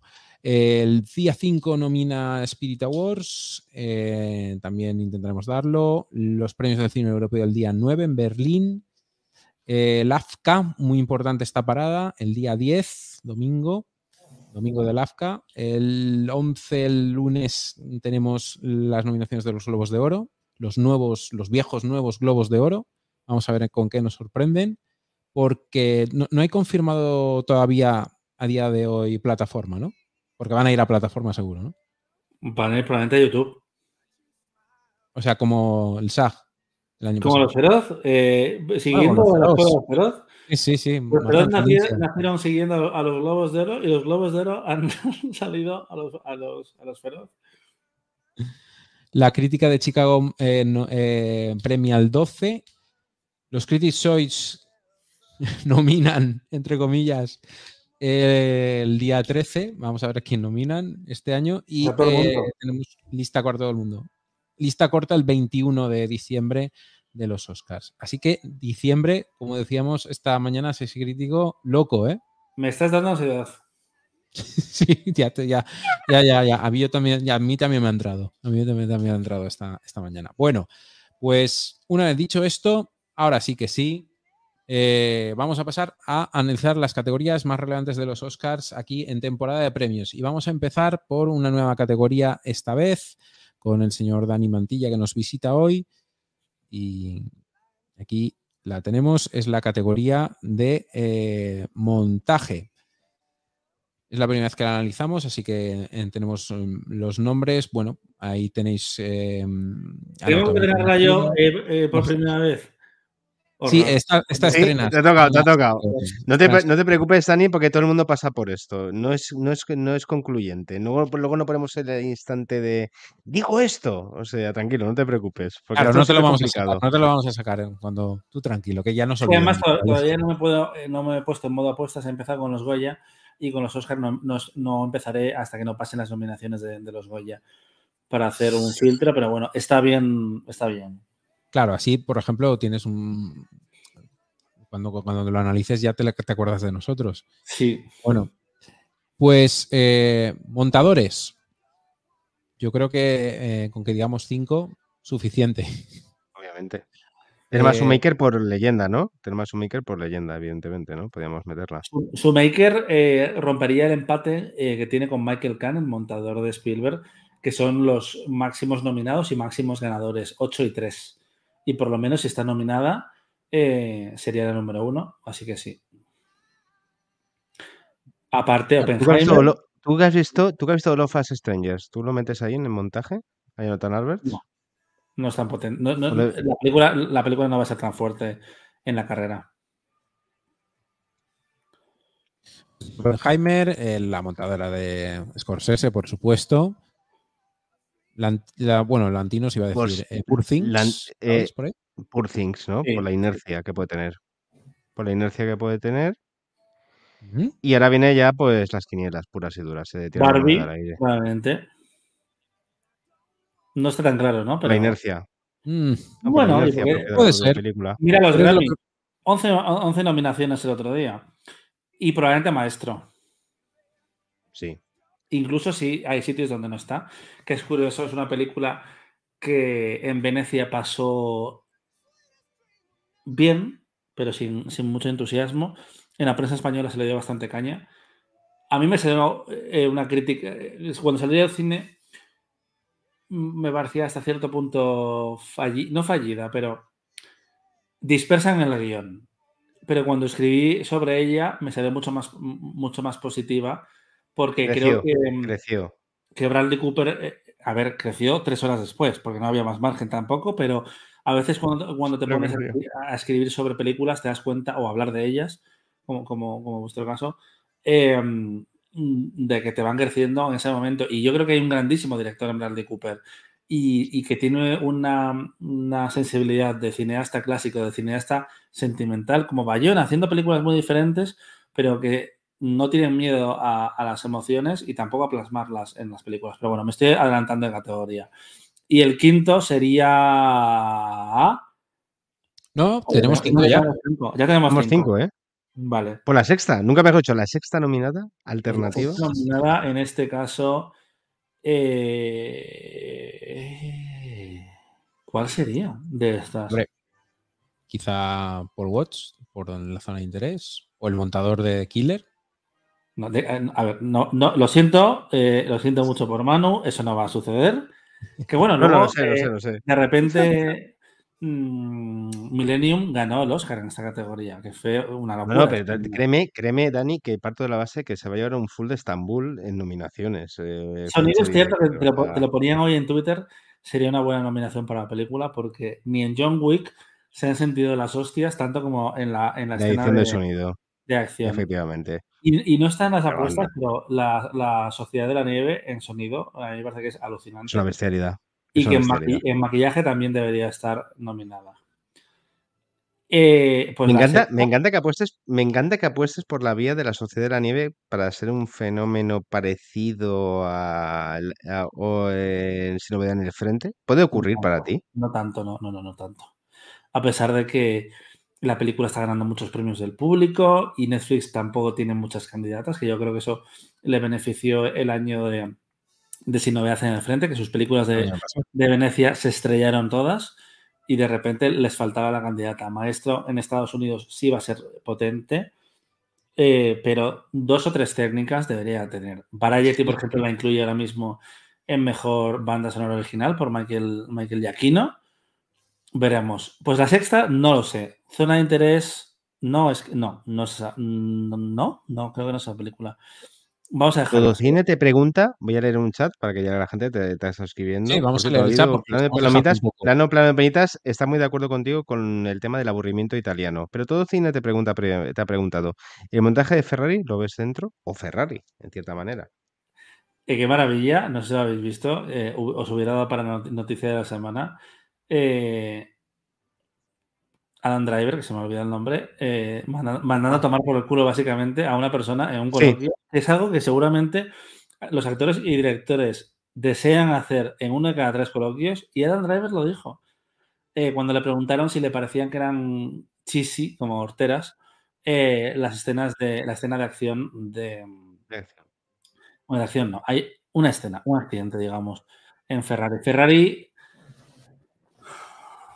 es una buena pregunta porque a a mí no me encanta la película, pero las, las de conducción suelen, suelen tener eh, buen recorrido en estas categorías. Mm, no, La- pero estaría sé- sé- séptima octava por ahí. La categoría de montaje ya ha dejado de ser un poco el, como en las La elecciones de Estados Unidos, eh, la que predice a- a Oscar la mejor película. Yo lo llamaba, creo, creo que, era- que esto era mío, pero igual se lo robé o a Escartín o Nacho Gonzalo, a, las momias de la temporada de premios en España, el Ohio de los Oscar. Dicen que, que si quieres ganar las elecciones en Estados Unidos tienes que ganar en Ohio y si quieres Correcto. ganar el Oscar de mejor película tienes que estar en mejor montaje. Eso ya vimos que, que no era estrictamente necesario. En general todas las estadísticas se han relajado mucho porque hemos vivido año- eh, años donde mm, han su- sucedido cosas que no habían su- sucedido nunca antes y ahora vota mucha más gente, hay voto preferencial, hay más europeos. Las reglas hay que cogerlas con cierto cuentagotas. Pero a ver, es importante estar aquí. Pues bien, pues lo dejamos así. em, Killers of the Flower Moon, Poor Things, Maestro, Barbie y Oppenheimer. que yo diría que son una de las películas, las cinco prácticamente más potentes de, de la temporada. Vamos a ver qué pasa. Eh, nos pasamos a la categoría de mejor guion adaptado. Y el, hace el último programa, hace unas tres semanas, tuvimos a Josep de Cámara y Acción y votamos por esto. Jonathan Glazer, eh, Christopher Nolan, Tony McNamara de Poor Things, Eric Roth y Martin Scorsese, Killers of the Flower Moon y Andrew Haidt por All of, All of Us Strangers. Dani, no sé si quieres modificar alguna, quieres quitar otra, añadir. Pues es que igual quitaría a la que puede ser mm, mi película favorita. Sofía año. Coppola sé que te gustó mucho, ¿eh? Priscila. Priscila, Priscila te encantó. Me, me gusta, sí, sí, sí. eh, Priscila te eh, encantó. ¿La sí. meterías en guion adaptado? Creo que Sofía Coppola es una directora muy particular que no me parece particularmente académica. Incluso, mm, no, mm, creo que no, porque mm, la zona de interés. A ver, es una película más de director que, que de guion. Eh, Oppenheimer, sí. ¿Dónde está Barbie? Barbie Bueno, va la a podemos- Buena pregunta. La podemos, la podemos meter, no la No, habíamos pero, Barbie, metido. pero Barbie la pregunta es, ¿original? No, pero es que a lo mejor va original, ¿eh? Barbie. Que no, que no. Que eso no, no va a suceder porque prenden fuego a la Warner y a la Academia. Hemos tenido años de precedentes donde esas películas han competido como guion Bueno, original. La tenemos en original. Nosotros la tenemos en original. La tenemos o sea, en original, ¿eh? La tenemos Warner quiere original, hacer ¿eh? eso. Warner, podéis dejarla ahí porque es la intención de Warner y por algún motivo la Academia no, anuncia- no, no dice nada hasta justo antes de, de- de que se abran las votaciones. Pero Barbie no puede competir en guion original porque sea muy original lo que ha hecho eh, Noah Alguna Baumbach Greta. y Greta Gerwig, quiero decir, porque las reglas de la academia no son así. Y no puedes cambiarlas por un candidato. Tienes que cambiarlas antes, no, no, no a posterior. Eso es lo que yo creo. Pero bueno, ¿Es es lo que va a pasar? Yo creo que va a estar aquí, pero vaya. Eh, Pues pon Barbie, pon Barbie, pon Barbie aquí también. Tenemos, lo dejamos en esto- barbecho. Lo dejamos en barbecho, evidentemente. ¿Y cuál quitarías? Con toda la pena de tu corazón. A lo mejor de All All of of con, con toda la pena de mi corazón, creo que la quitaría. Y eso que es una, una adaptación increíble a nivel de que es muy personal, ha cogido la premisa y Andrew Hay ha hecho una película 100% eh, suya, pero puede ser el After Sun de la temporada para bien o para, o para mal en este caso. Y pondría a Barbie y si no pondría a American Fiction, la verdad. Stop Origin, ¿vale? No estamos en, en Estados Unidos ni tenemos que guiarnos por sus narrativas. Es una película espantosa eh, que igual luego me- me como mis palabras, ¿vale? Pero no. No pasa nada. No y no. Bueno, a ver, a ver entonces que me enteré yo. Porque me habéis hecho poner a, a- quita- a Barbie, quitarla del otro. Pone a Greta, pone a Vamos. Greta y quita con toda la pena de su corazón a New Pero- High por All of. Us Strangers. Vaya. ¿Y quién crees que va a ganar? ¿Va a ser el año de Nolan? ¿Tú crees? ¿Va a ser el En año de Nolan? no. Te- En guion no. Pero ¿eh, película. No, Bueno, película no ya veremos. no veremos. No, no, no, no, digas nada, no digas nada. Aquí creo que ganará Poor Things. Bien. No, no te estamos pidiendo el ganador. Ah, vale, vale. decirlo, pero de acuerdo. Vale, pues nos vamos a guion original y Que teníamos, por cierto, a Barbie. claro, ahora qué hago con Barbie. teníamos a Barbie. Chicos, Ahora la- quitamos. eh, sacadme un momento del vídeo, un minuto que voy a coger el cargador, porque ¿os acordáis que he cogido el cargador para el móvil? Sí. Pues me, Correcto. quedo- me voy a quedar sin batería en el ordenador, ¿vale? No Vale, vale. Sacadme un momento. sí, sí, sí, te sacamos. Pues aprovechamos para leer, si quieres, Jorge, vamos a leer un poco a la gente del chat, evidentemente, que por cierto, creo que está quedando un directo, joder, mm, precioso con Dani. Si quieres, ve poniendo comentarios y yo los leo, Jorge, Sí. mientras tanto, y animo Venga, a la vamos gente. vamos a leer a- la gente. Por ejemplo, eh, Alicia Galeana nos decía Grandes. Grande. Grandes. el maestro John. Dejemos un like a la temporada de premios. Grande Dani, John. Andalucía solo llegó a Granada en relación a The Killer. Media España se quedó sin The Killer en cines. Tristísimo. pero veo que a Fincher le importa una mierda, claramente. John Ricardo, previamente dice, buenas tardes, John Ricardo, muy buenas tardes, John Ricardo. Plan de palomitas, directo súper interesante. Luego, el montaje de Ferrari ya lo hemos contestado. Ujú. Y DeathMay 07, sí me haría ilusión ver a The Killer en edición, complicado.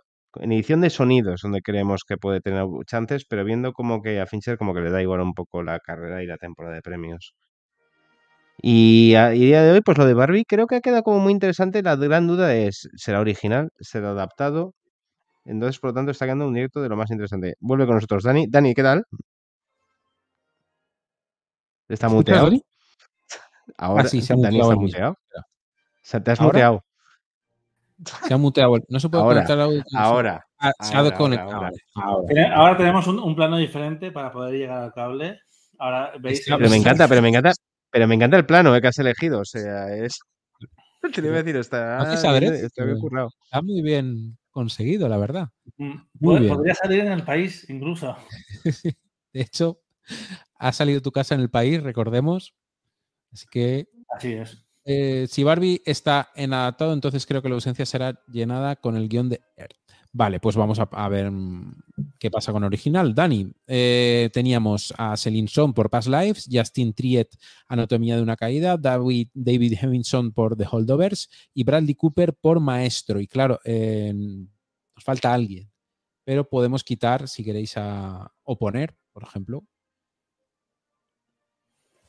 A ver, que Iron Claw ha, ha gustado mucho en su premier. Fair Play a mí me encantó cuando la, la vi en, en Sundance. Luego ha dividido un poco más cuando llegó a Netflix. Napoleón. En, en cualquier momento van a salir opiniones de la película. No sé si han salido ya. Porque El no, embargo, eh, el embargo terminaba hoy. El Hoy, embargo esta noche, ahora, terminaba sí. hoy, esta noche.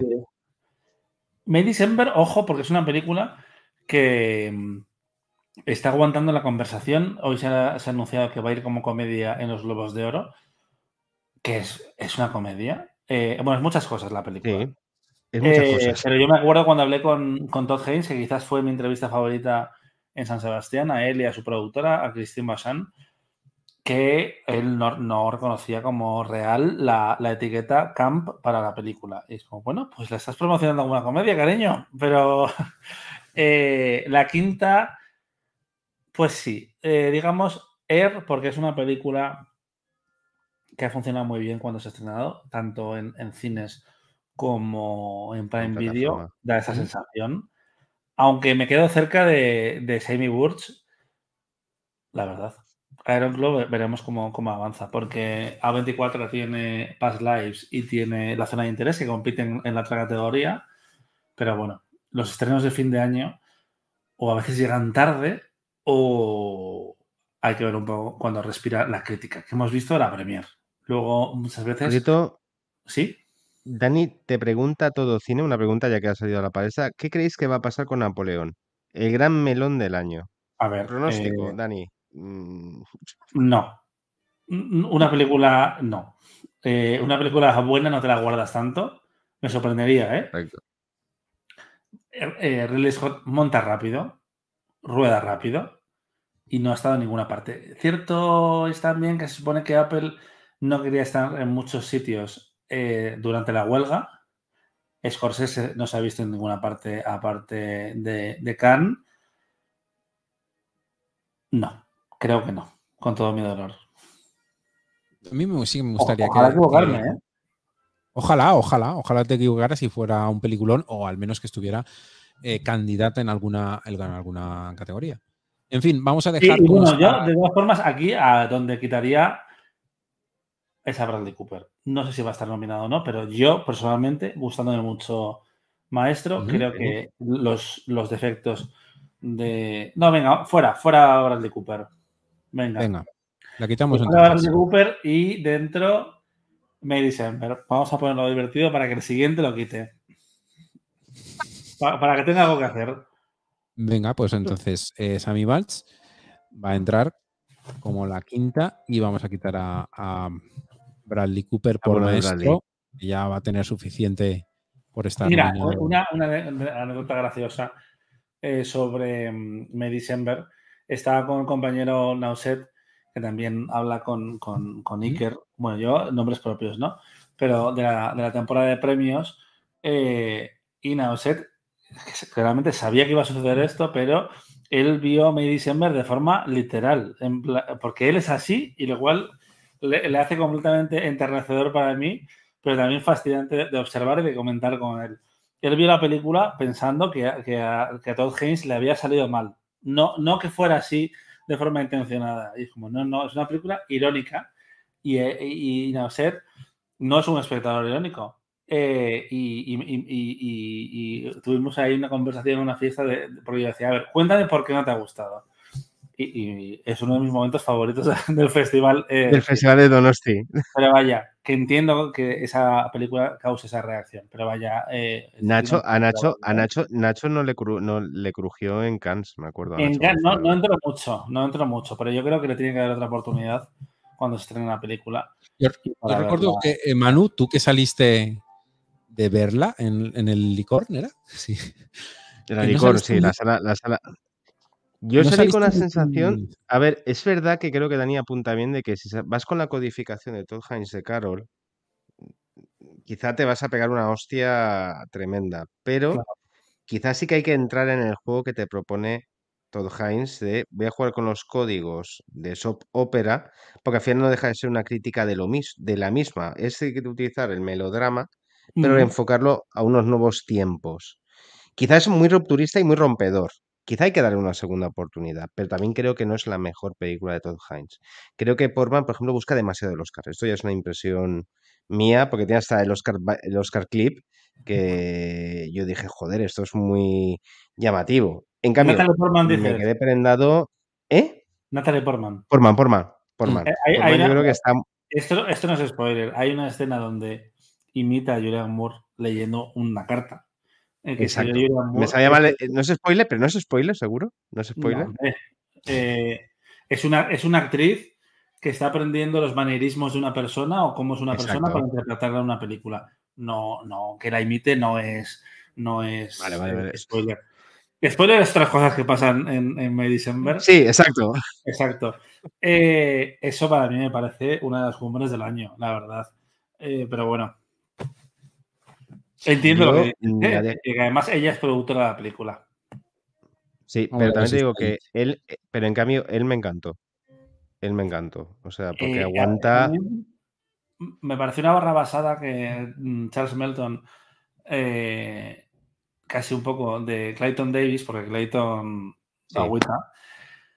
Pero siguen las conversaciones y es cierto que mm, está casi como en otra película dentro de, de May December, que mi primera reacción fue la he disfrutado mucho, pero ojalá abrazara todavía más la comedia. Después la vi en San Sebastián, que fue eh, el momento que yo me di para mí en Donosti de eh, quiero ir a ver esta película la principal con la gente y, y ver- y verla como en compañía con amigos. Y me encantó comentarla después y, y lo vi directamente y me, me fluyó mejor eso que he estado todavía un poco inquieto después de verme May December. Pero bueno, a ver qué pasa, que en España se va a estrenar en plataforma, en cines y no en Netflix. En- pero en febrero, pero en febrero al final, porque me acuerdo que parecía que iba a llegar. ¿Me acuerdas? En Elástica, era Elástica Films, me parece la que No, iba a es traerla. mm, Diamond, Diamond. Diamond, Diamond, pero al final la han retrasado a febrero, que es como, Dios. Sí. eh, Es como muy. esperemos que, que llegue con inercia, que esperemos que llegue para con nosotros. inercia. Bueno. Eh, categoría finiquitada y ahora sí que, eh, no sé si lo veis.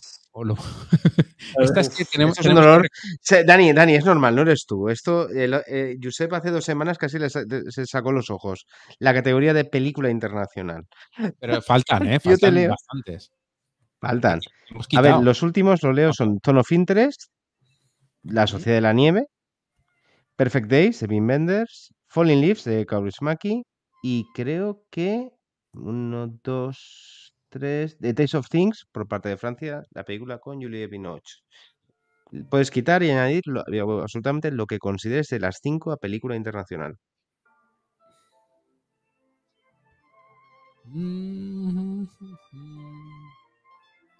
¿Lo, lo- lo estás leyendo, Dani? Dani se va a pegar un tiro ahora mismo. sí, ¿eh? sí, sí. Eh, quitaría está a- diciendo. Lo siento, a Fallen Lips de Aki Kaurismäki. ¿Qué dices? Sí, ¿En serio? sí. Pero no te gustó. Sí, me gustó mucho. O le da un aneurisma, le da un aneurisma. Me gustó mucho. No te Eh, lleva al corazón. No, no, no, que me gustó. No, sino, eh, no, no es porque no, me gustara, No, me has sino matado. porque. Me has matado. Porque Kaurismäki es un director que no. En la academia solo ha estado una vez como hombre sin pasado y ha sido candidato cinco veces. Él se retiró dos veces. No lo sé. Tengo mis dudas de, de que creo que igual funciona mejor por, por comité, por los Fipresci, por ejemplo, que ganó este año mejor película de todos los festivales. Pero igual con una votación de 3.000 personas, porque no vota todo el mundo en, en las nominaciones, igual no. Y pondría sala de profesores de Ilker Katak, o como se diga, de Alemania. ¿La habéis Vale, visto? Ya, la, ya la- No, no, no la he visto. La estaba buscando, que no sabía dónde estaba. No la Eh, visto. La primera, de hecho. Perfect Days es que mm, creo que tiene el tono, además tiene que haber una película no europea por lo menos. Eh, estuve haciendo el cálculo de los, de los últimos 10 años y la media es tres películas europeas ah, por año. A veces hay cuatro, rara vez, a veces hay dos. La Sociedad de la Nieve puede ser, puede no ser, pero yo estoy en el barco de la Sociedad de la Nieve desde que la vi y no puedo bajarme ya de él porque ya me ha pasado alguna vez de dudar sobre algún candidato que sí acaba sucediendo y es como, chico, eh, cree en lo que has dicho. Hay que estar con el Sociedad de la Nieve aquí. Por supuesto, si no, Sí. ¿quién va a estar? Equipo Y la, está, y la que está aguantando bien a pesar de, de la hostia inicial es ah, como se- a fuego lento de Taste of Things, que la gente se puso muy brava. Me puse yo también un poco bravo con que había sido un error por parte de Francia no mandar Anatomía de una Está caída, aguantando. pero es posible que esté estuviera nominada con las dos. También te Bueno. digo, yo creo que si Anatomía de una caída está nominada, le gana a la zona de interés. Porque es una película más. eh, Película. no, no, sí, más película, más digerible en el sentido de, de la zona de interés. Le- leí un comentario, no sé si lo visteis, de Paul Schrader en Facebook, que, que es- él sería un tuitero maravilloso, la verdad. Eh, siempre es muy franco en sus opiniones Sí, sí. y se notaba que, que en el fondo estaba criticando un poco la película, diciendo que estaba obsesionada por las formas y que al estar tan dirigida le acababa restando un poco al horror que quería denunciar. Es una simplificación. El cine nos comenta, Dani, Bastarden, la película de con Max Mikkelsen, es un película, un clásico que puede gustar mucho a la academia. Sí, y viendo en festivales había gente que le encantaba la película. Otros les parecía una peli mm, típica que ya habían visto Más. antes. Es un buen año, ¿eh? En la categoría al final eh, Sí. es, es un buen año de, de internacional. Pero siempre lo es en los últimos años, eh, cogiendo Cannes y, y Venecia prácticamente. Claro, es que antes yo creo que era como más libre, ahora está más promocionada y lo bueno es que quedan quintetos estupendos en general, lo malo es que es muy difícil entrar eh, de forma orgánica. Sí, además es que ya nos vienen sonando estos nombres desde mayo. Este, yo he visto, casi, he visto casi todas. Ayer me puse a ver Me Variety. Y del top 16 había visto 14. Me, me un poquito. Grande, hay que reconocer el trabajo que llevas, macho. O sea, repetimos. O sea, es Bueno, pues hemos entrado a Alemania, Japón, eh, apostamos por Francia también, eh, por España y por el Reino Unido, con la zona de interés que supuestamente es la gran favorita. Nos vamos a la categoría de mejor actriz en el papel de reparto. Eh, teníamos nominadas a Emily Blunt por Oppenheimer, a Divine, eh, Joy Randolph por The Holdovers, a Penélope la teníamos por Ferrari, Marika Ferrara por Barbie y a Sandra Hurler por la zona de interés. Así que, Dani, no sé si quieres cambiar alguna cosa. Seguramente sí. Ah, sí, sí, sí, ¿por qué no? Estoy viendo ni- América Ferrara. A- América. Ferrara, vas a. Es, es arriesgado América Ferrara, pero también te digo, hemos visto nominaciones parecidas. nominaciones basadas en mm, escenas como la que tiene América Ferrara. Quiero decir, me parece que, que, ya eso, solo ese momento sería una buena carta de presentación. Y cuando volví a ver Barbie este, este verano, me, me di cuenta de que es un poco casi el enlace emocional con el espectador. Que, que, en el fondo es un viaje, es un personaje que tiene un viaje que va más allá de esa escena, que no solo es ese momento de coger un poco, cogerte el brazo y, y soltarte el mensaje de la película, que también lo es, pero me gusta esa nominación. Mm, Penélope creo que está dentro. Yo, sí. Sí, ella está impresionante en la película. Y Penélope, cuando ha estado nominable, ha estado nominada. Eso es así. Es una actriz que les gusta mucho. Y ella está fantástica. Os lo dice una persona que vio Madres Paralelas y dijo, plan, pues no lo sé. Yo no pensaba que le iba a dar para la nominación al Oscar. Llegó un momento donde sí aposté por la nominación y sí aposté porque podía dar la sorpresa porque me parecía que era un año muy abierto. Pero desde el punto de vista de ver la película, yo dije, no lo veo, me equivoqué. Y en este caso, me parece que está in increíble en la película. Eh, y Jodie Foster está muy bien en Nia, pero eh, Jodie lleva 30 años sin nominación y no sé si la película va a llegar con vida a la carrera. Eh, quitaría. Ha perdido mucho folle. Es que no sé si va, a, si va, a haber opiniones. Pero yo pondría a Daniel Brooks y quitaría ahora mismo a Sandra Huller, doble nominación. Vale. Mm, a Sandra Huller la quitas y ponemos a, a Daniel Brooks por el color púrpura, pero eh, la gran disputa que teníamos hace dos, tres semanas, si el color púrpura iba a llegar o iba a ser un buff, un bluff. A ver, yo he visto, yo he visto la obra de teatro. Eh, un amigo mío se mete por decir esto cada vez que puedo desde hace años, pero es que ahora han hecho una película, así que lo voy a decir durante meses. Y ya estaba Daniel Brooks en el papel y estaba impresionante. Mm, de, ahí, de ahí mi apuesta, mi confianza que sea el personaje eh, que robe la película desde los secundarios, porque las apuestas americanas muchas meten a eh, Tara J.P. Henson, que uh -huh. en teatro lo hacía Jennifer Hudson, y no me parece un personaje tan lucido. Igual es porque Cynthia Erivo se la comía en el teatro a, a Jennifer Hudson, pero veremos qué pasa. Vale. Sexy crítico, ¿te, te parece? Que te Me parece súper coherente todo lo que ha comentado. De hecho, la duda que tengo es quién ganará realmente en esta categoría. Porque creo que había una apuesta, que era la que al final se decidió y la gente ya en Cannes lo comentó, que era en el caso de los asesinos de, los asesinos de la luna, su actriz protagonista, mm. que era quizás desde un punto de vista un poco interesado, particular, podía tener más chances en secundaria que en actriz principal.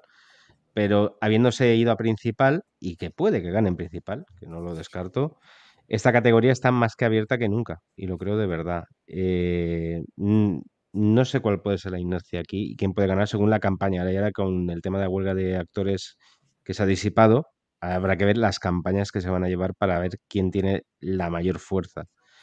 Pero Penélope Cruz no la veo ganando por Ferrari, porque la película creo que ha perdido. La película, bueno, en teoría todo lo que he leído, evidentemente, es que ella es lo mejor de la película, sería un poco el resumen. Pero creo que la película le falta fuerza para que ella esté impulsada para ganar. Para nominar, sí, pero para ganar no. Creo que Emily Blunt en Oppenheimer está en una película ganadora en cambio, pero ya creo que no tiene una representación tan importante como para llevarse un premio. Pero América Ferrara me cuesta verlo. Y entonces, ahí de lo que veo, pues hombre, Dani ha apuntado bien que Daniel Brooks puede pegar ese bombazo que pone en el mapa una estrella. No sé si me explico lo que te quiero decir. Depende aparece sí. una chica que hace boom. Y Eso, o, eh, o, pero ese argumento vale también para David Joy Randolph, que es la apuesta de varios medios americanos. Yo no he visto todavía The Holdovers, tengo muchísimas ganas. Eh, ¿Cuándo se estrena? Pues en enero, febrero. Enero, febrero, me parece que de llegar a aterrizar aquí en España, de Holovers. Una pregunta que se me ha quedado antes en el tintero. Eh, ¿La Sociedad de la Nieve cuándo tiene su estreno americano? Eh, igual, el 15 de diciembre. También, vale. ¿Y va a Netflix cuándo? El 4 de enero. Vale. El 4 de enero. Ya está. Ya me habéis resuelto las dudas. Vale, pues os parece que lo dejemos así. Emily Blunt, eh, sí. Davan Jane Randolph, Penelope Cruz, Daniel Brooks y América Ferrara en eh, secundarias de actriz. Nos vamos a actor secundario. Aquí parece que el, el, pescado está más que vendido, pero igual hay una sorpresa. Robert De Niro, Robert Downey Jr., Ryan Gosling, William Dafoe y Mark Ruffalo. Un quinteto estelar. Pocas dudas puede haber, pero igual Dani quiere modificar alguna cosa. ¿Dani?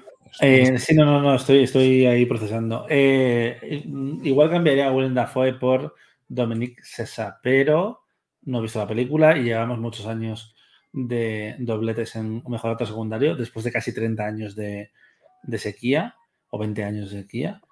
Eh, bueno, dejémoslo, dejémoslo. Para ti el favorito sigue siendo... Todo el mundo ha comentado a día de hoy que ven a Robert Downey Jr. como la apuesta para ganar. ¿Tú lo ves ahí? Para mí ese Oscar es propiedad de Ryan Gosling, que me parece que es... Ya, bueno saberlo. Increíble. Eh, creo que se deberían de haber reservado al lanzamiento en doméstico, que es ahora más o menos, si no me equivoco, de Barbie, la fiaturet de él ensayando I'm Just Ken, porque es alucinante. Ha hecho una, una- una temporada de promoción eh, brutal. No creo que la vaya a repetir para los Oscars. No sé si le hace falta o no. Mm, sé que, por ejemplo, eh, Nacho Gonzalo y Fran no están de acuerdo aquí. Uno pone a, a Ryan Gosling, otro pone a, a Robert Downey. Robert Downey Jr. Y entiendo perfectamente los motivos para poner a Ro- Ro- Robert Downey Jr. Pero Ryan Gosling es que uff, mm, me parece el secundario del año. Y quiero pensar que va a ganar él. Ay. Perfectísimo. esa vertiente, ¿no? Que ah, le hace mucha ilusión que Barbie obtenga película, eh, actriz, actor. Y hay otra vertiente que apuesta un poco más por el sentido de Robert. Ojo, que a mí Robert De Niro me encanta en Kilos of the Flower Moon, pero veo que el Oscar de Robert No, De Niro no. Está muy cerca. Yo creo que Dani estará de acuerdo conmigo. que Tengo la sensación de que Killers of the Flower Moon se va a llevar un saco de nominaciones, pero se va a llevar un rosco importante en la noche de los Oscars. Yo es que ya dudo, De repetir. Ya mm, dudo mm. que se lleve tantas nominaciones. ¿eh? No, que sí, sí, nominaciones sí se las va a llevar. Sí, sí, se va a llevar, por, pero, tantas como quería yo no. Tantas como quería yo no. Y, ojo, ahora, ahora, entraremos en liza. Yo hice un artículo cuando vi la película en Cannes sobre mm, opciones de más a menos y creo que puse 10. 10 está bien. 10, demasiadas. ¿eh? Y, es- y me fastidia porque una película de DiCaprio que, que- que se lleve cero Oscars luego me fastidia mucho, pero es que ah, me hace aguas en A algunos. Scorsese, creo, a Scorsese creo que le importa un huevo también, quiero decir. Ya, Está no, le da igual. a, si estamos debatiendo. por a llegar ahí. Pasó con el irlandés y creo que Killers of the Flower Moon se ha desinflado mucho pos- a- para premios después de su estreno norteamericano. O la sensación que a mí me llega. Creo que sigue teniendo más fuerza películas como Barbie, Oppenheimer, que la Ujú. propia de película de Scorsese. Vamos a verlo. En, reflejado en actor protagonista, teníamos nominados a Coleman Domingo por Rustin, a Leonardo DiCaprio por Killers of the Flower Moon, Bradley Cooper por Maestro, Cillian Murphy por Oppenheimer y Paul Giamatti por The Holdovers.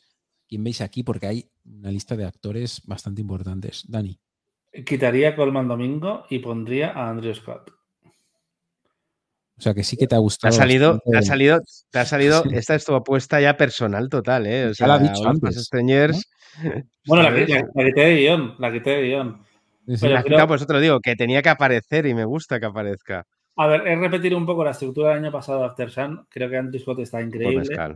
Eh, me da la sensación que va a tener presencia en estos meses mm, de la temporada de premios. Vamos, que va, que va a hacer campaña. Es la opción británica. Killian Murphy también está por ahí, pero mm, no sé si lo necesita tanto. La película ya está multinominada en, en los BIFA y es un actor que a mí me da la sensación que sí es respetado en, en Reino Unido. Estaba en Pride, estaba en Sherlock con un villano memorable como Moriarty, eh, estaba en Fleabag, que incomprensiblemente no estuvo nominado al, al Emmy ese año. Pero. Y Colman Domingo está muy bien, Rustin. La he visto esta semana. Me gustan más sus micro estallidos de furia cuando habla, cuando se ve un poco lo que no cuenta la película, básicamente. Y es muy carismático y creo que podría estar nominado perfectamente. y sería un nominado digno. Pero DiCaprio, aunque cuando se ha la película ha generado más división que en Estados Unidos, que eso es un tema. Dani, Ojo. nos encanta que nos digas esto, porque la semana pasada Jorge y yo dijimos, ojo que DiCaprio a lo mejor se puede caer del quinteto. ¿Tú crees que se puede caer del quinteto? Creo que Bradley Cooper es más seguro, Killian Ujú. Murphy es más seguro, Paul Giamatti es más seguro, eh, porque no estuvo por Sí, entre estamos copas, bailando. Sí, sí, perdona. no estuvo por entre copas y, y Payne es muy director de, de actores y yo creo que por lo que he leído de, de Holdovers va a estar ahí y como hay cierta división y, y DiCaprio está siempre en la carrera, aunque no siempre esté nominado. No estuvo el año de, de Django, por ejemplo, que a mí me parecía que estaba fantástico en, en la película. mucho mejor que en la carrera que hubo hace dos años, ¿no? Con, él estaba con. ¿Con qué película estaba? Esta del, del asteroide. La de Adam McKay, la de Adam McKay. Sí, no estuvo- McKay. tampoco estuvo nominado ese año. por eso, por eso no estuvo. Él, él- él no está, él no está siempre. Colman Domingo puede entrar porque además no hay tantas opciones de actores afroamericanos. Eh, tenemos a David Joy Ra- Randolph y no me acuerdo si en secundario tenemos. Ah, bueno, no, tenemos otro en. en- ¿Dónde está? Uy. Ah, Jeffrey Wright, cierto. Jeffrey Wright, te lo voy a decir ahora. Uf, los americanos lo Toronto. ponen, lo ponen, ¿eh? Eh, Venga, voy a hacerlo yo. Fuera de Leonardo DiCaprio y Jeffrey Wright dentro. Vamos, bien. no, Y no- y tenía que ocurrir. Vamos a ver, que aquí, y Dani, yo sé de buena tinta que no es el anti-DiCaprio. Por No, que va, que va. Eh, de hecho, a- a- a- yo sí, sí lo compré más, que luego ha habido. Juan, por ejemplo, decía en el podcast que le parecía que estaba muy pasado. Yo creo que está bien, que, que dentro de lo que te cuenta el personaje, está. Eh, no, a mí me gusta, pero es cierto que igual puede renquear más la película por ahí, Sí, sí, sí. en opciones. Yo creo que también. Coincidimos aquí los tres en esto. Vale, eh, actriz protagonista, fan- Fantasía Barrino, El color púrpura. eh, bueno, no, eh, bueno, las que están Greta Lee, Post Past Life, Emma Stone, Margot Robbie, Mulligan, Mulligan y Lily Glaston, que pasó a em, principal. Dani, si quieres hacer alguna apuesta, es tu momento. No las tengo todas conmigo con Greta Lee. Creo que Past Oh, Life es una pues- película maravillosa, pero no sé si es tanto una película de actores. A ver, no, están muy bien los tres, pero creo que huye tanto de lo que los americanos llaman como showy, que igual puede ser casi subliminal para los Oscar, que les gustan más interpretaciones claras. Mm, ¿Como cuál? Ahí te puede entrar Natalie Portman. Y para ahí te puede entrar Natalie Portman. O Sandra Bullock. me, flipó Natalie Portman en la película. Eh, pero creo que Sandra Huller va a estar nominada. Así que sacaría a Greta Lee y pondría. Y, y yo no las tengo todas conmigo. Supongo que estoy equivocado, porque los americanos apuestan fuerte por ella, por Karen Mulligan el maestro. Eh, creo que, que- que está estupenda con lo que le, le dan. A ver, la película está enamorada de su personaje y al mismo tiempo es una interpretación muy naturalista. Eh, no lo tengo tan, tan claro. Y las apuestas también están. ¿Y qué opinas, premium. ¿Y qué opinas de y Emma Stone? ¿Y Emma Stone? ¿Tú crees que puede optar a su segundo Oscar? Por una Sí, película como Para mí es ¿La gran favorita? Es la favorita. Yo creo que Puño. Glaston Dani, Dani, sería- Dani, Dani, Dani. Pum. Puño. pues, Exacto. eh, sería una, una nominada fantástica y a nivel narrativo se iba, se iba a plantear batalla, pero creo que Maston está impresionante y me da igual el debate de es demasiado pronto para un segundo Oscar. No, no lo es. La con, con- esta No lo es. película no lo es y ya lo hemos visto anteriormente. Mm, había- me planteaban esta semana si Margot Robbie estaba tan fija. Supongo que no, eh, pero creo que el fenómeno del año ella fue productora, ella buscó a Greta Gerwig también. Um, Ella es Barbie. Ella es Barbie, qué demonios. es Barbie, estuvo nominada por. por. mm, no me acuerdo la película. mm, su segunda nominación. ¿Yo Tonia? Yo Tonia, La otra. yo Tonia, fue. La otra. la otra. La- No, no, no. Eh, vamos al escándalo. Ah, sí. Eh, ah, mm, Fuera Ok. Carey Mulligan, dentro Natalie Portman. Uy, uy, uy, uy, uy, uy, Ya estamos empezando a hacer.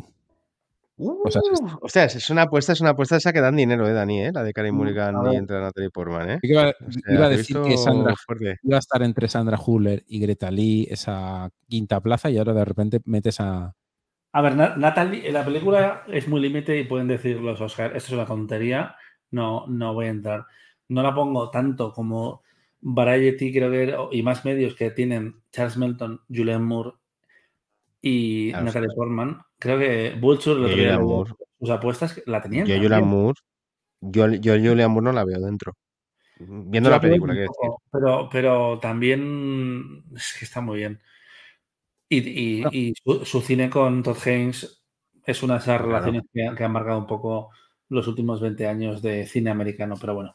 No, Mm, el movimiento de Lily Glaston a protagonista. em, ¿Por qué ha sido? porque una nominación como protagonista Vale más- más que un. es, que es un más importante a nivel ¿Vale? histórico y han jugado a la baza de mm, queremos ser honestos y aparte queremos lo queremos todo. Queremos ser honestos. Vale, vale, bien. Es honesto. Era el único. Oscar así muy claro que podía tener la película en secundaria, ¿no? Sí, pero Sí. es que protagonista es más relevante que más allá, más allá de lo obvio. Yo creo que Sí, sí, eh, no, lo estoy- hicieron también con Casino lo hicieron también, por ejemplo. Y esto fue Sharon Stone, que, era- que lo dijo ella, que valía más la categoría de protagonista que la secundaria y que lo prefería. Bueno, pues no, sí, la, la- ella tiene mm, chance para ser protagonista. ¿no? ¿Habéis visto Niat? No lo hemos visto. Bueno, yo al menos. Sexy crítico, tú tampoco, ¿no? No la hemos visto. Yo he visto, bueno, pues de ahí, de ahí me falta eh, Fantasía de Barrino por el color de púrpura. Helen Mirren, no sé qué sigue haciendo ahí con Golda, que Ya. ni- Lo estaba viendo y me estaban sangrando los ojos. Y ni la voy a ver esta semana, pero me falta. Y ver, en cambio, Cali no. Y te iba a decir, pero a ti te encantó Priscila. ¿Tú ves alguna chance a Kylie S- Spaney? Ninguna. No. Nada. Eso que salió bastante reforzado de Venecia, pero ha llovido desde Venecia ya. Hmm. Vale, pues lo dejamos así. Ayer es un super quinteto. Sandra Huller, Natalie Portman, Emma Stone, Margot Robbie, Lily Graston. ¿Vale? Pero a mí me ha emocionado que Dani haya dicho que quiere que sea Stone, su segundo Oscar. Yo estoy, con- yo estoy en su barco. Yo estoy en su barco, habiendo visto la peli. está muy bien. Sí, sí, sí. Pero está arriesgando hoy, ¿eh? Quita a Greta Lee, quita a DiCaprio. Bien. Y, por eso, y por eso es un profesional, coño. Bueno, Esto va muy bien, Dani. Por eso lo hemos traído, para que haga estas apuestas. Eh, mejor Dirección. dirección. Bueno, Bradley Cooper, Christopher Nolan, Martin Scor- Scorsese, Greta Gerwig y Yorgos Lantimos. ¿Tú también eres el que piensa que esta categoría, pese a que en los últimos años está bastante mm, definida, este año puede serlo también con Christopher Nolan? A ver, eh, a todo cerdo le llega San Martín y a todo gran director en general eh, le llega su momento de reconocimiento. Y Oppenheimer tiene muchas casillas a su favor, la verdad. ¿Mm? Tiene la importancia histórica, tiene el fenómeno de taquilla, tiene la coherencia dentro de la filmografía de Christopher Nolan. Mm, ¿Me vuelve loco la película? No. Eh, ¿Es una gran película? Sí. ¿Sería una buena ganadora de Oscar? Sí. Eh, ¿Ha llegado la hora de que gane el Oscar a Mejor Película una película que haya visto la gente? Sí. Sí.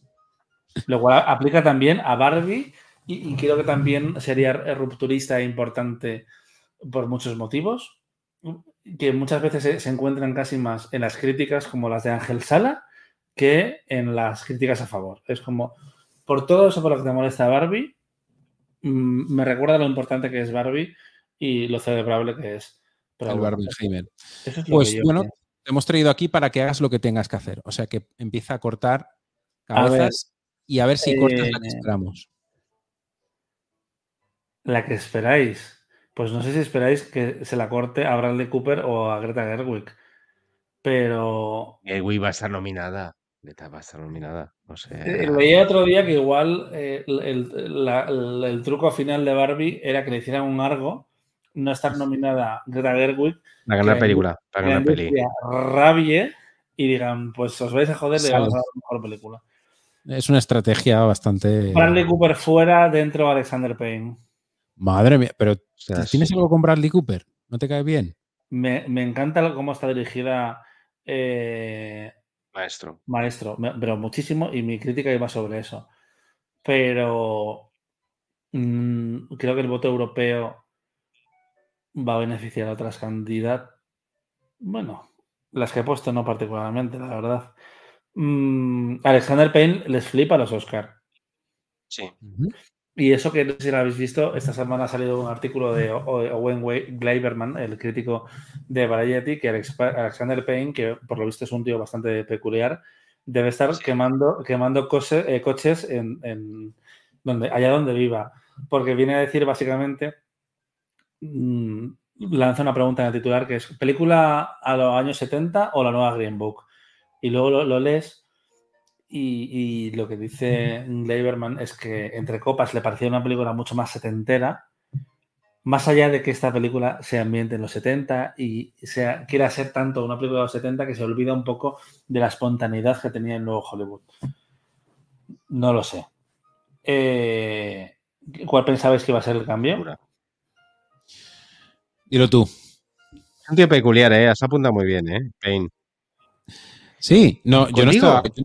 Yo no, yo creo que yo quería que quitaras a Martin Scorsese de Kilos of No, hombre, no, no, no, no. ¿No? No, no se puede, no se puede. no, Pero no se puede, ¿por qué? no se puede. Es Martin Scorsese y es una muy buena película. Sí.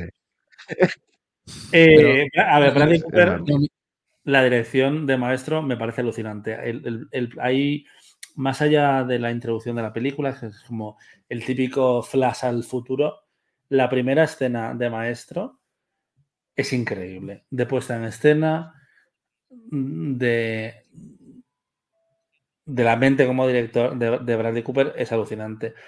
Y creo que hay momentos donde podría ser grandilocuente y, y- y hace, un, hace un plano fijo desde la distancia para, para recrear, por ejemplo, la mayor pelea de la pareja. Hay muchísimas grandes decisiones de mejor dirección, pero es que ya había muchas, muchas buenas direcciones en Ha nacido una estrella. No lo sé, no lo sé. ¿eh? Igual me he columpiado un poco, pero lo de No, no, lo tengo, tan- no- no tengo Sí. tan claro. Bueno. Pero yo creo que está bien. Tú, Dani, tú tranquilo, porque esto de columpiarse va a cambiar hasta la última semana, quiero decir. O sea, cualquier error se puede entender a falta de siete días para las nominaciones. O sea, que no te preocupes. Vale, pues dejamos la categoría de dirección con Payne, Nolan, Scorsese, Gerwig y Yorgos Lantimos, que parece un fijo prácticamente. Vamos a ver si se refleja en película. Eh, Dani, tienes que elegir de estas 10, pero eh, no me digas nada, simplemente elige las 10 y luego ya pasaremos a otra siguiente pantalla donde elegiremos las 5 por orden. Así que dime, dime 10, no sé si estás de acuerdo con las que están o no. Quitamos alguna. Añadimos otra. Hemos, eh, Creo que se va a cargar la Barbie, Zo- Zone Zone of Interest. Me parece que Dani se la va a cargar. a la No, de la caída, Barbie, no, no, Destino me, planteé poner en dirección a, a Glazer. Eh, au- en guion la de, sí lo dejé, la dejé en guion. Ah, lo veo. Lo veo bien. ¿Mm? Mm, Sí. Sí. A ver, tengo la duda de American Fiction, pero es que no la he visto. Y no quiero ser prejuicioso. Y la estadística de Toronto, que no quiere decir absolutamente nada, pero ahí está. Solo ha habido una ganadora que no ha estado nominada en 15 años, que es la Vamos. película de La Baki. ¿Y ahora dónde vamos? El color púrpura es una incógnita. Ah, es que, a ver, American Fiction, ok, vamos a esperar. Poor Things, sí. Past Lives, sí. Maestro, sí. Oppenheimer, sí. eh, Scorsese, sí. Zona, Zona de Interés, sí. Sí, sí, sí, sí. Eh, Barbie también. Anatomía de Caída, sí. Y Holdovers también. Así que- Bueno, y May December, por ejemplo, que estabais diciendo No. antes. Claro Es no. película más de guion y de actrices, yo creo, que para entrar en peli, a la antigua usanza. Bueno, vale, pues lo dejamos entonces como está. Eh, Parece que, que- que acertamos aquí. Vale, en temporada de premios. Vamos a por el top 5. Entonces, Dani, mm, las cinco últimas películas, las cinco nominadas como antiguamente se hacían, me las tienes que decir del, del 5 al 1. Así que Pues Eh, nece- necesito que me vuelvas a la pantalla anterior, la verdad. Ah, eh, necesitas la pantalla anterior. Te, te la vuelvo a poner, tú tranquilo. La vuelvo a poner ahora mismo. Bueno, en el 1 Oppenheimer. Eh, ¿Cómo que en el uno? Em, Te he dicho del 5 al 1. Ay, perdón. Eh, es eh, como, como Lee. Spoiler. Bueno, no pasa nada, no pasa nada. En el 5 eh, Scorsese. en el Los 5 of the Flower vamos a poner Scorsese. Vale. A ver un momento, porque ahora estaba en la pantalla anterior y ahora me vuelvo aquí otra vez. O sea que Killers of the Flower Moon eh, la pones en el número 5. ¿De acuerdo? Ahora cuando me permita la pantalla ponerla, os la enseño enseguida. Vale. Ahora, ya la tengo aquí. De acuerdo. ¿Cuatro? Eh, luego teníamos, te recuerdo, estaban eh, por ahí The Holdovers, Poor Thing, Past Lives, eh, Oppenheimer, Maestro, Barbie, Anatomía de una caída. En el 4 Ujú. The Holdovers. En el 4 The Holdovers. Igual está muy arriba, pero bueno. La, puso- la pusieron la semana pasada. eh, hace En el semanas, tres. Josep, ¿eh? La Josep pusimos en puso en tres. el 3. Ah, bueno. En el 3 Barbie de Greta Gerwig. Pues estaba en el 5 la semana pasada. Vamos ¿Cómo, cómo puedes ne- negarle a una película que ha hecho 1.500 millones de dólares una vuelta de tuerca al capitalismo, siendo capitalista, como es la película, la tercera película de Greta Gerwig, que ha estado nominada con las dos anteriores? Es que me parece gorda. Vale, y ahora Eh, tengo duda. Bueno, no tengo mucha duda. De, Bueno, Bueno, la dos es- la no, 2 es. La dos es la dos está clara, pero, pero dila tú. Eh, me he hecho un Spike Lee, efectivamente. Segunda, Pobres Criaturas y primera, Oppenheimer ahora mismo. O sea, que sigues apostando por, por eh, Oppenheimer. Nosotros habíamos, eh, la semana pasada apostamos por Poor Things como primera opción y dejamos fuera Oppenheimer, pero claro, va a estar ahí, ¿eh? Va a estar entre Oppenheimer, Poor Things, parece ser, porque Killers se está desinflando a marchas forzadas y va subiendo cada vez más Barbie. Entonces va a estar entre estas tres. Cuando la Dani, vimos, Dani, una pregunta, una pregunta que tengo para ti, que has visto que, que has visto la película de Antimos. Cuando llegue al público mayoritario, porque hemos salido como todos muy engorilados de paso por festivales, en tu caso Venecia, en el mío Sitges, ¿cómo va a recibir el gran público? Yo creo que el humor es la mejor eh, herramienta para hacer tragar el.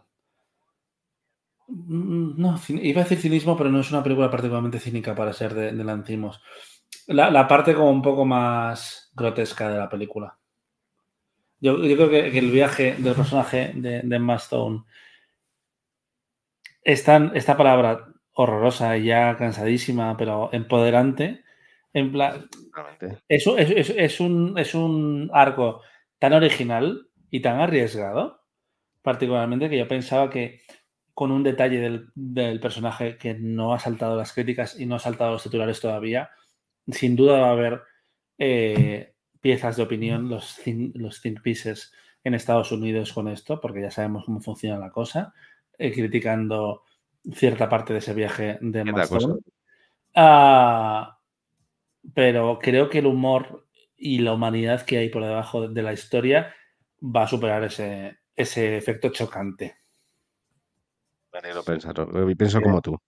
Pues bueno, muy atentos a ese estreno de Poor Things en cuanto se produzca. Yo no lo he podido ver, pero en cuanto se produzca, Yorgos Lantimos y su ojo de pez que vuelven. Es ojo de Me, pez. me cuesta, me cuesta creer una. O a ratos. El ojo de pez solo está a ratos en, la- en esta película. ¿eh? a ratos. Es que le tengo mucha manía. Lo siento. Soy, eh, voy a ser el hater de esta temporada de Yorgos Lantimos. Quiero ver la película antes, por supuesto. Eh, oye, pues ya hemos terminado. Nos ha quedado un programa así enlatado bastante, bastante guay con, con el señor Dani de Quinótico y de La Sexta Nominada. Dani, ¿qué tal has estado? A ver. No sé, espero que bien. Yo estaba Está maravilloso. Sí, sí, yo estaba cómodo. Eh, veremos, veremos qué pasa.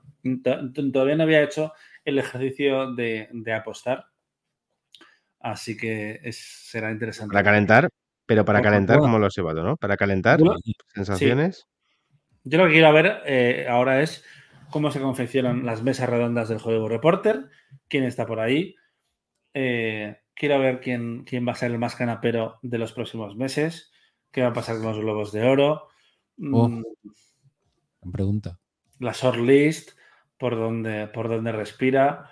Tengo ganas de, de- de a ver qué, qué se hace en esta carrera. Y lo bueno es que como eh, ha habido poca prensa, no, no ha habido prensa, mm, vamos a llegar menos cansados, sí, menos cansados a los actors on actors, que igual yo a veces había años que me fascinaba ver la, la combinación, porque es otra cosa que también me da la vida como, como mitómano, ver la mente eh, de Variety de cómo combinan este año los actores. Espero que junten a, a- a Ryan Gosling con Emma Stone, la verdad.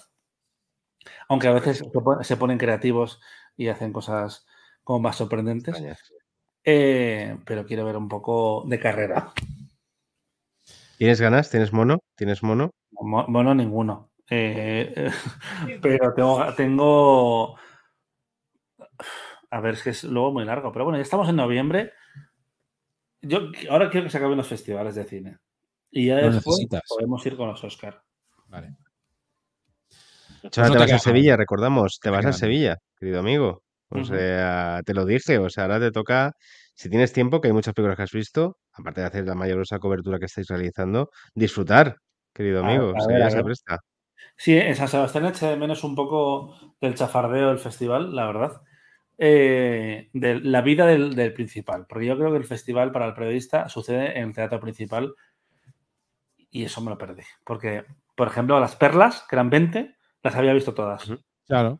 Entre, entre los festivales, los pases previos en Madrid y los screeners que te mandan, las había visto todas. También por, por salud, por higiene, eh, de cara a todo lo que tenía que hacer en el festival. Pero claro, me perdía un poco ese día a día. Y en Sevilla, pues no sé quién va a ir. Pero tiraré de agenda a ver quién está por Sevilla. Pues muy Ha bien. sido un auténtico lujazo, eh, querido Dani, fuera de bromas, ha sido, vamos, un programa, como he dicho, bien empacadito y cada gusto conversar contigo, querido amigo. Pues nada, igualmente. Pues muchísimas gracias, Ánimo Dani Martín. Mantilla, a seguir eh, en esta temporada que mm, no he hecho más que empezar. Así que bueno, muchísimas gracias a todos los del chat y a los que habéis estado ahí. Muchísimas gracias a todos y bueno, pues queridos amigos, nos vemos en el próximo programa de Estado de la Carrera Oscar. Muchísimas gracias, buenas noches a todos, hasta luego.